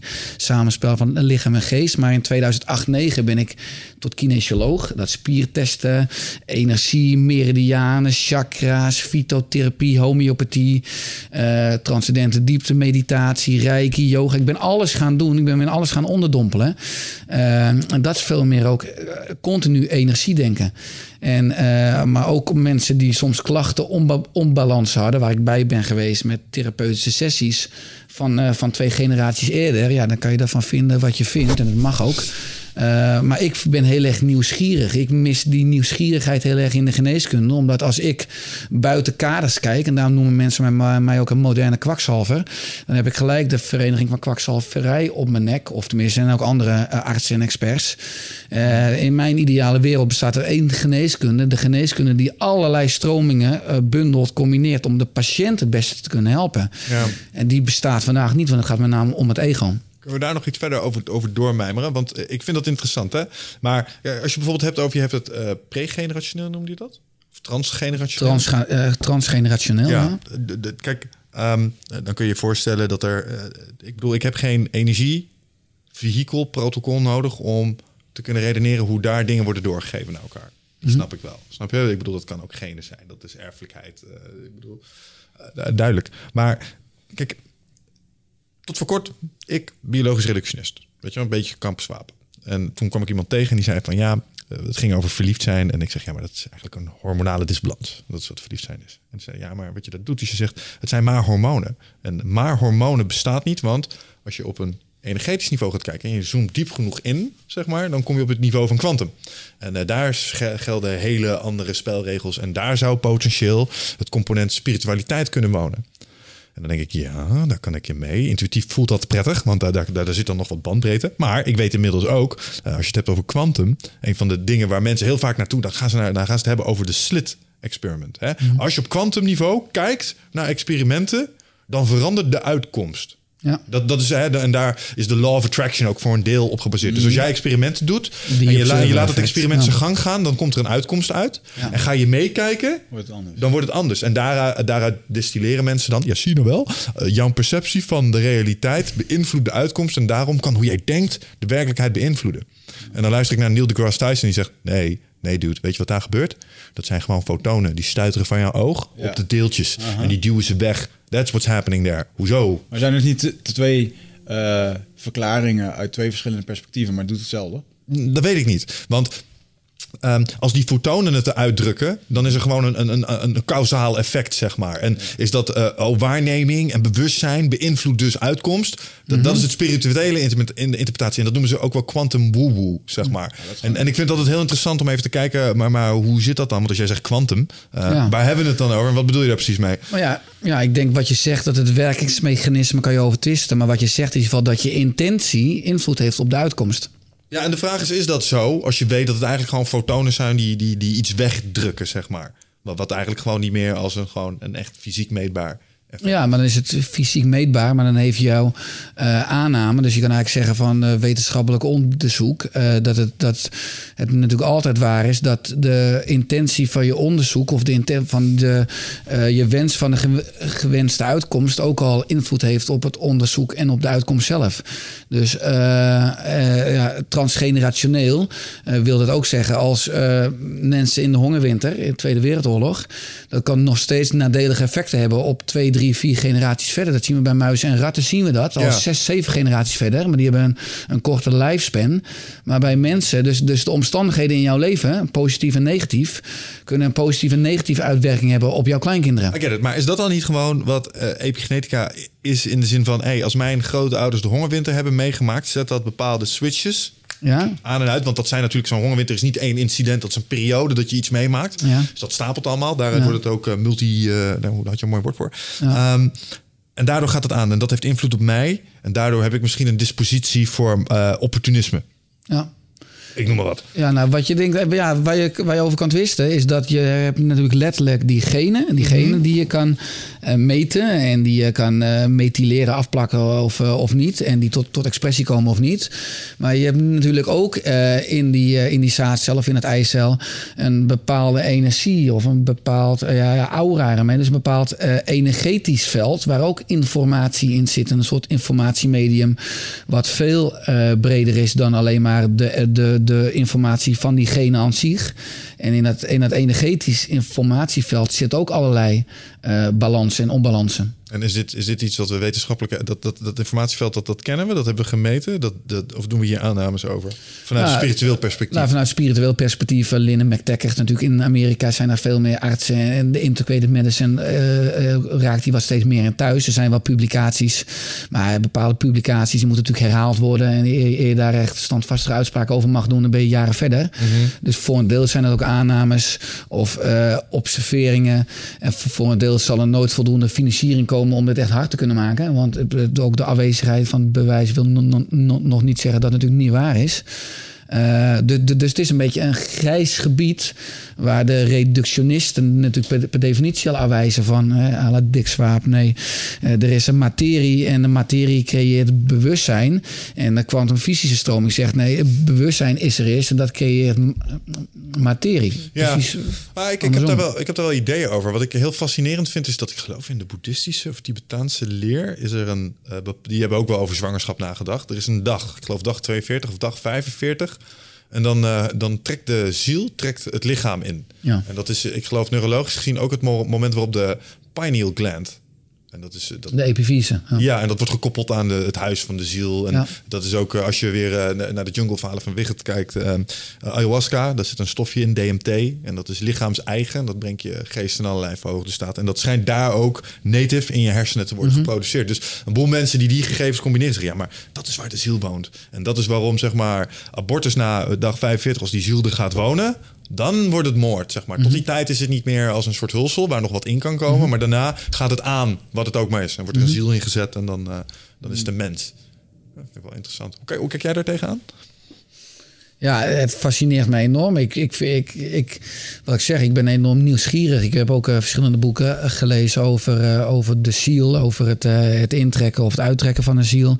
Ehm, ik vind alleen al jezelf persoonlijk verdiepen in die materie. Vind ik heel erg verrijkend. Het past dan nog niet per se altijd in mijn eh eh, therapeutische aanbod in mijn praktijk, waar ik met mensen over heb of wat ik op een eh, behandelplan schrijf. Maar het, het stuk zingeving, eh, dat is wel mijn basis van mijn therapie. Voor leefstijl, voor suppletie, voor natuurlijke hormonen, voor wat we ook gaan doen. Dus, dus en in die zingeving, daar zit voor mij ook een stuk zielenaspect van waar word je gelukkig van? Waar ligt je passie? Eh, eh, wat wil je graag bijdragen? En, en wat, wat je graag wil, wil bijdragen, komt dat voor uit iets wat je bedenkt uit vrije wil? Of is dat een stuk blauwdruk, een stuk ziel wat je hebt meegekregen en wat al, wat al potentieel aanwezig is en, en wat, je, wat je kan uitrollen? Dat klinkt bijna als een lotsbestemming waar je Ja, nou ja, dat, dat, dat zijn vragen waar ik, waar ik graag mee speel, wat ik leuk vind en waar, waar ik het ook mooi van vind om er niet per se een ja of nee aan vast te plakken. Denk je dat er iets als een, eh, een pad is voor iedereen? Een soort eh, tapijt waar je in past als draad? Om een grote patroon te maken? Je misschien niet overziet, maar je bent wel een onderdeel Ik van. denk dat ieder mens een bepaalde basisblauwdruk heeft, een bepaald potentieel, eh, wat, heel, eh, eh, wat op heel veel manieren tot expressie kan komen. Dus wat niet star is, maar wat ook flexibel is. Eh, maar dat je wel uiteindelijk kan voelen eh, of je eh, op het juiste pad bent, of je, of, je, of je doet wat je moet doen. En dat kan heel breed zijn, waarschijnlijk ook in verschillende sectoren, maar wel het soort werk, het soort aandacht, het soort. eh, ja, Ja, maar er zit een fundamenteel ding in. Want dan zeg je weer dat je doet wat je moet doen. Dat suggereert dat er een groter plan is. Nou, moet doen bedoel ik ook dat je rust ervaart en ook be- bepaald, ja, een bepaalde. eh, als je antwoord kon geven, doe ik datgene wat ik moet doen. Doe ik datgene waar ik gelukkig van word vanuit het perspectief dat je bijdraagt aan het grotere plaatje. En dat je op je sterfbed kan zeggen. eh, ik heb een vol leven gehad, dus ik kan leeg sterven. Het is, het is, goed geweest. Mooi, ik kan gaan. goed. Ja, ja, ja.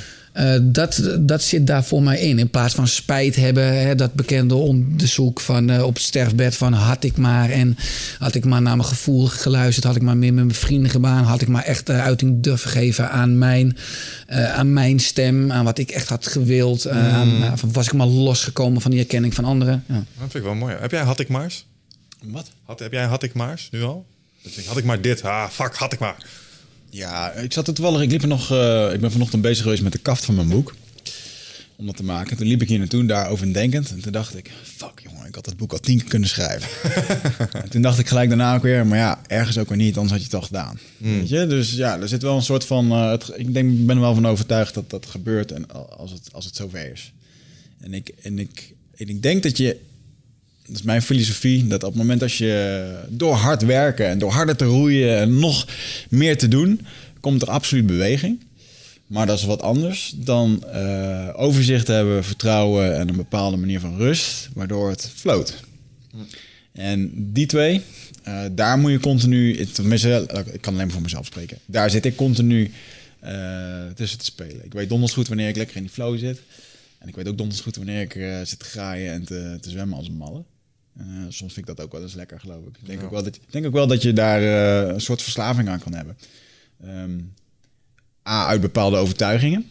Eh, hoe je over het leven denkt of vooral over jezelf.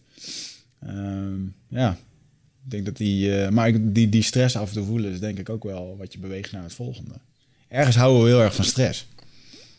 Daar zit groei. Ja, ja, ik denk dat stress eh, eh, het, eh, het spreekwoordelijke vuurtje is dat je achter je voelt als je bepaalde dingen niet doet. Snap je wat ik bedoel? Ja, ik denk dat stress heel makkelijk... Het stress heel primair, hè? Dat als je niet gaat jagen, heb je geen eten. Geen Dat- stress. Ja. Ja, stre- stress kan natuurlijk ook eh, nou ja, een goed teken zijn dat je op de grens van de comfortzone naar de stretchzone zit. Dat je jezelf groeit, dat je ontwikkelt. Dat je, en dat gaat altijd gepaard met discomfort. Ja. Dat is wat anders dan echt gevaar. Ik bedoel, wat jij nu beschrijft is inderdaad die cirkel van Covey volgens mij. Waar je net buiten de comfortzone, daar zit de groei. Maar daarbuiten als het eh, gevaarlijk wordt, dan ben je eigenlijk gewoon niet goed bezig. Nee. Dus eh, ja, had ik maar eens, ja. Ja, die heb ik denk ik wel een paar. Oh. Ja, dat is Jij? Interessant. Ja, ook wel een paar. Eh, en ik merk op dat het altijd... ehm, had ik maar, zijn altijd momenten... dat ik iets spannend moest gaan doen wat ik niet gedaan heb. Ja, had ik maar even doorgebeten. Had ik maar nog... eh, was ik maar dit. Eh, Een van de dingen, bijvoorbeeld... eh daar kijk ik met veel jaloezie naar jou naar. Je zwarte band. Mhm. Nou was het bij Touch iets minder. Maar had ik nou die jaren maar gewoon... el- elke drie keer per week gewoon... dan had ik ook graduaties kunnen doen. En was ik nou ook gevorderd richting mijn zwarte band. Had ik dat maar gedaan. Ja. Had vanaf mijn 18 dat ik eigenlijk al met die klootsport bezig ben. Ja, maar er- ergens is het natuurlijk ook wel een onwijze marteling voor jezelf om daar continu over, zo over te denken. Dat weet ik wel. Maar het, de, de, er valt ook wel weer een les uit te halen. In die zin van, want eh, wat zwaar is voor die zwarte band, telt misschien ook wel voor ondernemerschap. En ik heb misschien mijn zwarte band jiu-jitsu niet gehaald, maar ik ben nu wel bezig met mijn zwarte band ondernemerschap. En ik heb geleerd door niet te doen wat ik had moeten doen voor jiu-jitsu, wat ik nu wel moet doen. Zeg maar. En dat is die structurele effort plegen. Uh, en ergens denk ik ook wel, ik bedoel, dit zijn denk ik de gezonde had ik maar's. Maar ik denk ook dat er een hele hoop had ik maar's zijn eh, eh, waar mensen zichzelf letterlijk ziek mee maken. Had ik Ja. maar dit gedaan, had ik het mijn zus gedaan. Vroeger was het allemaal zo. Dan zit je gewoon in slachtofferschap. Wat vind jij? Maar Mag je spijt hebben van dingen? Of moet je jezelf alles maar zo vergeven? Ja, er is natuurlijk zo'n spreuk die zegt van je hebt over het algemeen meer spijt van dingen die je niet doet dan dingen die je wel doet. Eh, ik denk dat eh, chronisch zorgen maken of piekeren eh, en daarmee niet de juiste keuze kunnen maken. Want als je een keuze maakt, dan los je iets op, dan sluit je iets af en dan wat de uitkomst is, maar dan accepteer je het of, of eh, dan vergeef je het en dan ga je door. Ja. Maar erin blijven malen, dat, dat proces natuurlijk op lange termijn ook, ook ziekmakend is, omdat je in een chronische stresssituatie komt en je lijf niet kan herstellen.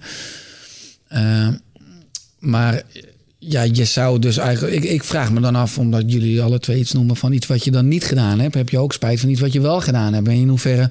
Of is dat juist nooit spijt, maar omdat je er altijd van leert als je iets wel doet? Uh, ja, zeker wel. Nee, ook daar is er best wel een lijst met dingen waarvan ik dacht, had ik maar, had ik maar niet gelogen in vorige relaties. Mm. Had ik een boel mensen pijn mee kunnen besparen. Ja. Snap je? Dat soort dingen. Ja. Die zijn er zeker wel. Ja. ja. Maar tegelijkertijd denk ik ook wel, had ik sommige dingen maar niet verteld. dat had iedereen ook een boel stress kunnen besparen. Le een leugentje om best wil dan, ja. Ja, nou, ik hoorde laatst in dat kader iets interessants. Leugens om bij eigen best wil zijn oké. Okay. En de, de waarheid spreken is ook niet altijd het beste. Want je hebt zoiets als een black truth. En dat is de waarheid die je spreekt om te kwetsen. Ja, het is een hele bekende TED-talk van uh, Esther Perel. Dat is een mevrouw die, uh, die beschrijft uh, waarom relaties wel werken of niet. Mm. Die heeft het heel veel onderzoek over gedaan. Het is de bekendste relatie. Heeft ook een keertje bij Tim Ferriss geweest in Oké, okay, ja, ja, cool. En die uh, beschrijft inderdaad dat de waarheid spreken echt niet altijd goed is voor uh, het behouden van je relatie. en uh, er zit er natuurlijk wel een, een verschil tussen gewoon, gewoon um, manipulatief gaan lopen liegen tegen iemand. Mm -hmm. Of een soort van chronisch liegen. Uh, ik weet ook niet precies wat de achtergrond is waarom ze dat beschrijven. Maar in ieder geval, de waarheid kan soms zo hard zijn voor iemand, voor zijn perceptie, dat het hem eigenlijk alleen maar weg, uh, wegjaagt. Ja. Dus uh, haar advies is dan sommige dingen, ja, haar advies is dan niet zozeer om te liegen, maar om sommige, sommige dingen gewoon niet te zeggen. Dat was volgens mij een beetje de truc mm. om niet alles voor benoemd te worden. We zijn sociale dieren die subtiel in elkaar zitten, ja. Ja. Ja, het grappig is dat, hè? Als je het dan nou hebt over stress, iets wat we hier wel vaker zeggen... en mensen ook proberen te leren... is als je kijkt naar stress, hè, waar jij je druk om maakt... als je de laatste tien keer op een rijtje zet... Tuurlijk zit je hypotheek ertussen, je salaris misschien... of iets wat je wel of niet kan doen... maar het is altijd om de mening van anderen.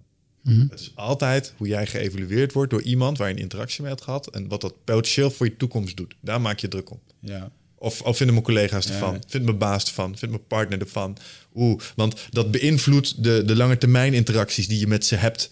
En dat raakt potentieel je, je bestaan of je hoedanigheid. Mhm. Mm -hmm. En daar maak je druk om.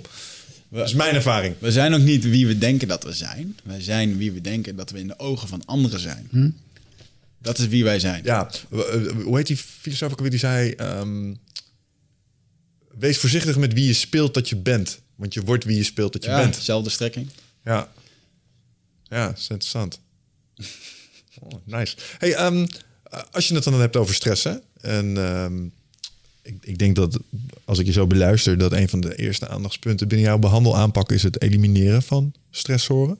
Of in ieder geval uh, cortisol reguleren. Ja. Wat zijn dingen die eh, mensen die hier naar luisteren, die het gevoel hebben, ja, het gaat hier over mij. Wat zijn handige kleine beginnetjes van het rolletje plakband, zeg maar, waarmee ze kunnen starten om verbetering te introduceren? Ja, ja ik vind ontspanning de belangrijkste leefstijlpijler. Ik, uh, de, de, maatschappij heeft het vooral over voeding en over bewegen en over sporten. Maar ik zie ontspanning een beetje als de vruchtbare aarde waarin de zaadjes van voeding en beweging kunnen, kunnen ontkiemen. Mm. Uh, en uh, ja, qua ontspanning. Ja, ik, ik, dus ik draai mijn agenda altijd om. Ik adviseer mensen om eerst een ontspanning in te gaan plannen. Dat doe ik ook als iedere nieuwe jaar, nieuwe maand, nieuw kwartaal.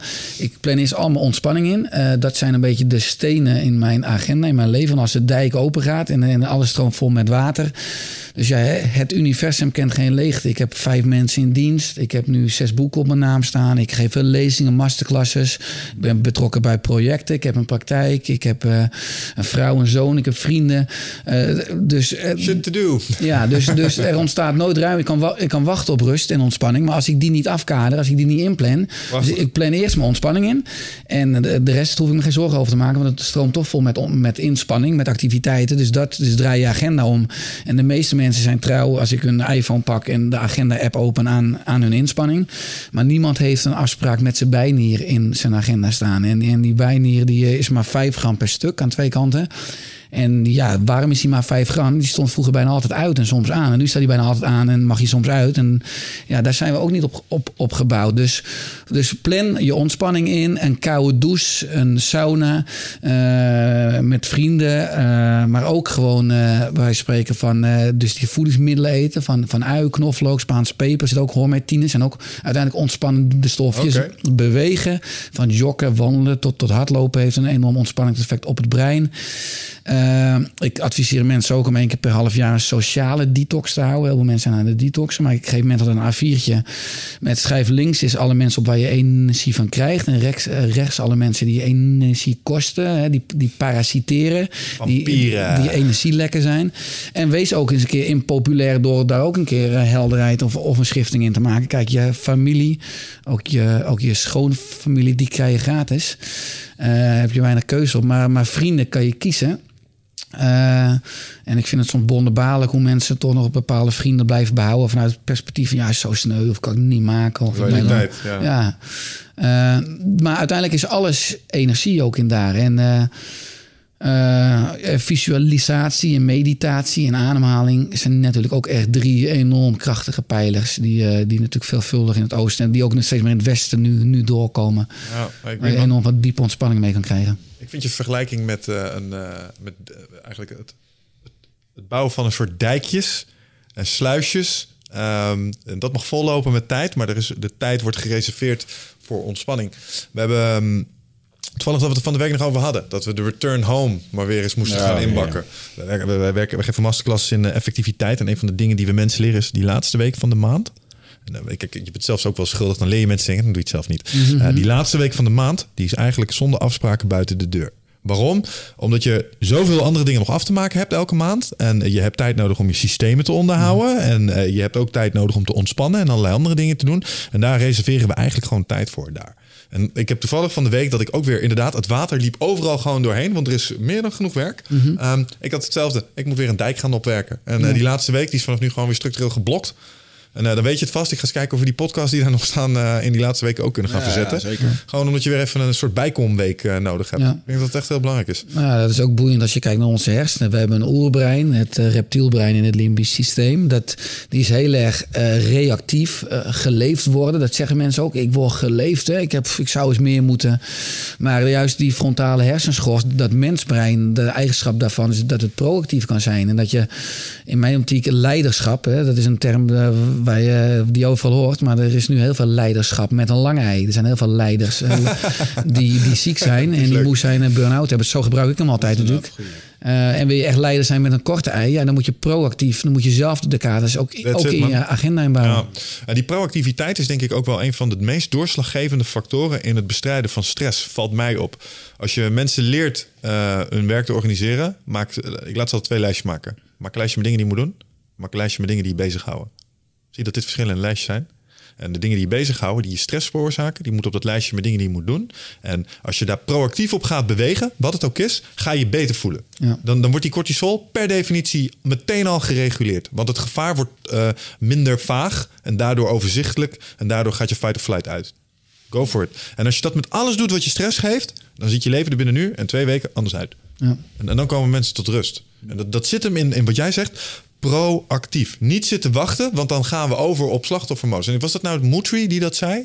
Dat, dat soldaten die, die eh, nog niet weten wanneer ze moeten knokken. eh, en die zitten te wachten. eh, die hebben vele malen meer stress. Totdat ze weten, daar zit de vijand. Nu moet er gevochten worden. Dan valt alle stress weg. En dan kunnen ze gaan. Want ze hebben nu een doel. En ze weten wat de volgende acties zijn. En plots is het overzichtelijk en te doen. Dus en het, het ingrediënt daar is wederom proactiviteit. Ja. Want je kan gaan bewegen. Ja. Want er is niks ergers dan wachten terwijl je al rot voelt. En dan wachten totdat het overwaait. Ja, ik denk dat eh, uiteindelijk gaat het om kiezen. Je moet durven kiezen in de huidige tijd. Veel mensen kunnen geen nee zeggen, maar als je altijd ja zegt, zeg je automatisch nee te- tegen andere dingen. Dat heb ik, ook ervaren. Dat is een beetje een grap waar je dan zelf achter komt.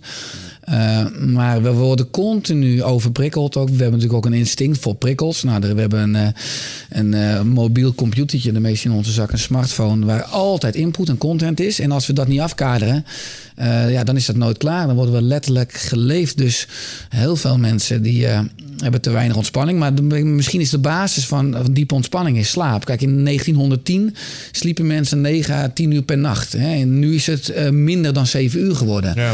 Wat echt een, ja, zorgwekkend is, omdat we s'nachts uh, met slaaphormoon en het groeihormoon met name herstellen, spieren opbouwen, eh, al het achterstallig onderhoud weer, weer, weer, in, weer, weer, weer aanpakken, weer in balans brengen.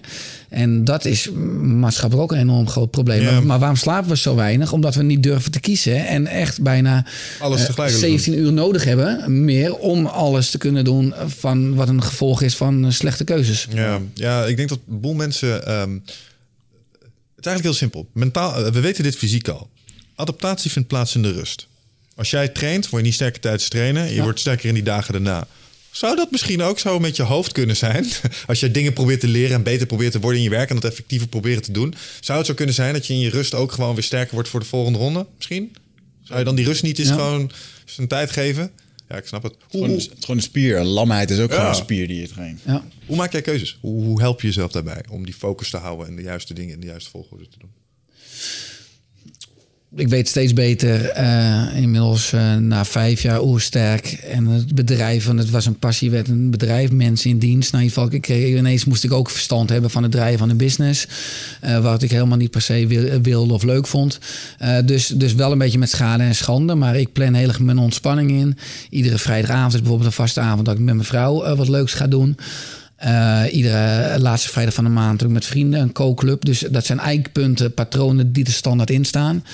Verder heb ik een secretariaat die ehm, al mijn infoboxen, die, die alles een beetje wat op mij afkomt, wat heel veel is, kadert. Want ik erken inmi- inmiddels gewoon dat ik dat heel slecht kan. Dat ik gewoon dat ik te veel dingen leuk vind en toch te veel ja zeg als de aanvragen bij mij komen. En nu zit er gewoon ook een veiligheidspal tussen via mijn Hey, secretariaat. die zijn we toch even doorgekomen, die veiligheidspal. Onder bedrijven. Nou ja, dat, dat is een compliment. Dus we, we filteren inderdaad gewoon de leuke dingen eruit. Leuk man. Ja. Cool. Hey, maar we, moeten, we lopen naar een einde toe. Ja. Eh, je zit nu hier op de stoel, dus ik ga het je nu vragen. Ik word vader. Geef me Ja. je best advies, jongen. Zowel op gezondheid of wat dan ook, wat er dan binnenkomt. Wat zou je nou iedere beginnende vader op de gezondheid van het kindje mee willen geven? Eh, nou ja, eh, gewoon heel basaal. Zorg dat je er bent. Letterlijk, fysiek, huid-huid contact. Maak veel huid-huid contact. Dat ik Noah, toen hij ge- geboren was, eh, had ik ook mijn shirt uitgetrokken. Had ik hem echt bloot op bloot. En toen ze hem eigenlijk al wilden wegen. En toen wilden ze bij springen binnen een half uur, uur als ze kleedjes aantrekken. Zei ik nee, gewoon bloot op bloot op mijn borst houden. En later op de borst van mijn vrouw. Dus zorg dat je fysiek aanwezig bent en dat je eh, huid-huid contact, want dat voelt een baby. Dat is ook uitwisseling van, van het bindings- en het, her- het hersengroeihormoon, oxytocine. En zorg voor, eigenlijk ben je als vader of als man ook een beetje verantwoordelijk voor een veilige omgeving en rust ook voor de moeder. Want als de moeder in balans is, dan heeft het ook positief effect op borstvoeding, op de totale context en ontwikkeling. Dus het is eigenlijk niet eh, leef natuurlijk, eh, eet natuurlijk en, en ben gewoon aanwezig. Ik denk dat dat de belangrijkste adviezen zijn. Ja. En dan kan je nog specifiek hebben dat acetylcholine in de eerste tien weken van het leven heel belangrijk is voor het kind. En acetylcholine is belangrijk voor uh, de aanmaak van de hersenen voor ruimtelijke ontwikkeling. Dat is de window of opportunity sluit na tien weken. Dus, en acetylcholine zit heel erg veel bijvoorbeeld in eieren. Windows of opportunity, wat bedoel je daarmee? Dus, uh... Dat na tien weken van een baby dat je dat netwerk niet meer kan herstellen of radicaal kan beïnvloeden. Want, de, want het, het, het neerzetten van dat netwerk voor ruimtelijke ontwikkeling is met name de eerste tien weken na de bevalling. Dan is acetylcholine belangrijk. Dus dat is fijn als de zwangere vrouw dan wat meer eieren eet. Eieren zijn sowieso fantastisch, maar daar zit met name veel van het stofje in. Daar heb ik dan nog één vraagje over, over eieren. Rauw of gebakken? Maakt dat uit? Zetten de voordelen aan rauw? Ja, het is natuurlijk een beetje met, met, met, met, met, bacteriën. Maar als je eigen kippen hebt en je weet zeker van het hele ecosysteem, kan het natuurlijk best een keer rauw doen. Zeker ook als je immuunsysteem en je darmflora sterk is, krijg je er niets van. Maar er zijn nogal veel zwakke mensen. Dus ik zou zeggen voor de gemiddelde mens, uh, bak maar even. Ja, maar wat zijn de voordelen van rauwe eieren? Want ze worden wel anders verwerkt volgens mij door rauwe, rauwe eieren heb je meer de, uh, meer de vetten, volgens mij. En als je, het moment dat je het bakt of kookt, dan heb je meer eiwit. Oké. Ja, ik zou het nog, nog niet zo specifiek weten. In natuurlijk de, het eigeel, daar heb je meer mensen gevoel. Dat is natuurlijk, daar zitten wat meer antinutriënten in. Omdat, uh, of sorry, het eiwit, omdat het eigeel is natuurlijk het kuikentje. Dus dat is meer de nutriënten. En het eiwit is meer de antinutriënten. Dus veel mensen hebben ook een gevoeligheid voor eiwit en minder voor eigeel. Uh, maar het is inderdaad een combinatie van inderdaad die vetten en eiwit. En hoe die verhouding is rauw en gebakken, dat heb ik me nog nooit afgevraagd. Dus dat is ook weer even acute stress wat ik hiervan krijg. Dat ja, ga, snap ik. Dat ga ik eens uitzoeken. Nee, dat ben ik wel fijn mee. Dat is groei acute stress is groei, dus dat, dat vind ik fijn. En, en, en, dan een laatste fabeltje over het eten van eieren. De laatste was dus een documentaire, ook even eten, ben even de naam kwijt, waarin werd gezegd dat uh, eieren eten het nieuwe roken was, bla bla bla. What the hell? Ja, heeft het dan te maken met, uh, wat mijn onderzoek daarin kwam, kwam erop dat we maar een aantal, een x aantal eiwitenzymen in ons darmstelsel hebben. Dat betekent dat als we continu heel veel eiwitten eten en we hebben geen goede darmflora, te weinig eiwit en benzine, dan krijg je een overschot. En bij overschot komt er altijd een probleem, een gevolg. Uh, dus ik ben nu heel erg bezig om mijn opname optimaal te optimaliseren. Zodat ik lekker mijn drie, vier eieren per dag kan blijven eten. Ja. Ik vind het heerlijk. Ik ga er goed op. Dat lijkt me prima. Zo'n documentaire als What the Health bevat heel veel verkeerde publicaties, maar vooral verkeerde interpretaties van publicaties. Uh, wat je zegt, de, de darmflora is essentieel, maar de grootste voedingsprobleem is eenzijdigheid. Ja. En de oplossing is variatie. En je kan best in een gevarieerd voedingspatroon iedere dag twee, drie eieren eten. Daar krijg je niets van. Ja. Dus Ja. prima. Ja, Oké, top. Check, double check. Top, je bent mijn held. Je mag, jij mag terugkomen.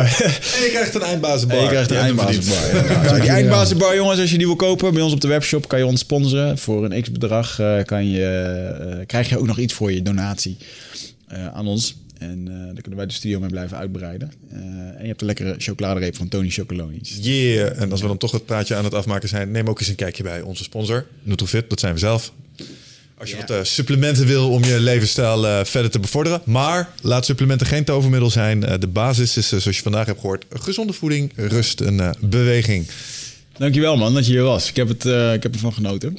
Eh, Graag gedaan. ik hoop dat je nog... Wij hebben altijd gezegd, na de honderdste aflevering mogen mensen terugkomen. Ja. We wilden eerst alleen maar unieke gasten. Maar ja, we, zijn nu al... eh, Ja, dit is qua- 101 hè, daar qua- hebben we ook helemaal niet bij stilgestaan. Qua opnames hebben we al meer dan 100. Ze zijn nog niet allemaal pu- gepubliceerd. Maar ja, goed, we laten jou niet nog een keer 100 keer wachten. Dus als je een Nee. keertje wat hebt, een nieuw boek of wat dan ook, dan ben je helemaal welkom. Deze welkom man, dat is leuk. Dankjewel. Right, en eh, mensen thuis, tot de volgende keer. Ciao. Ciao.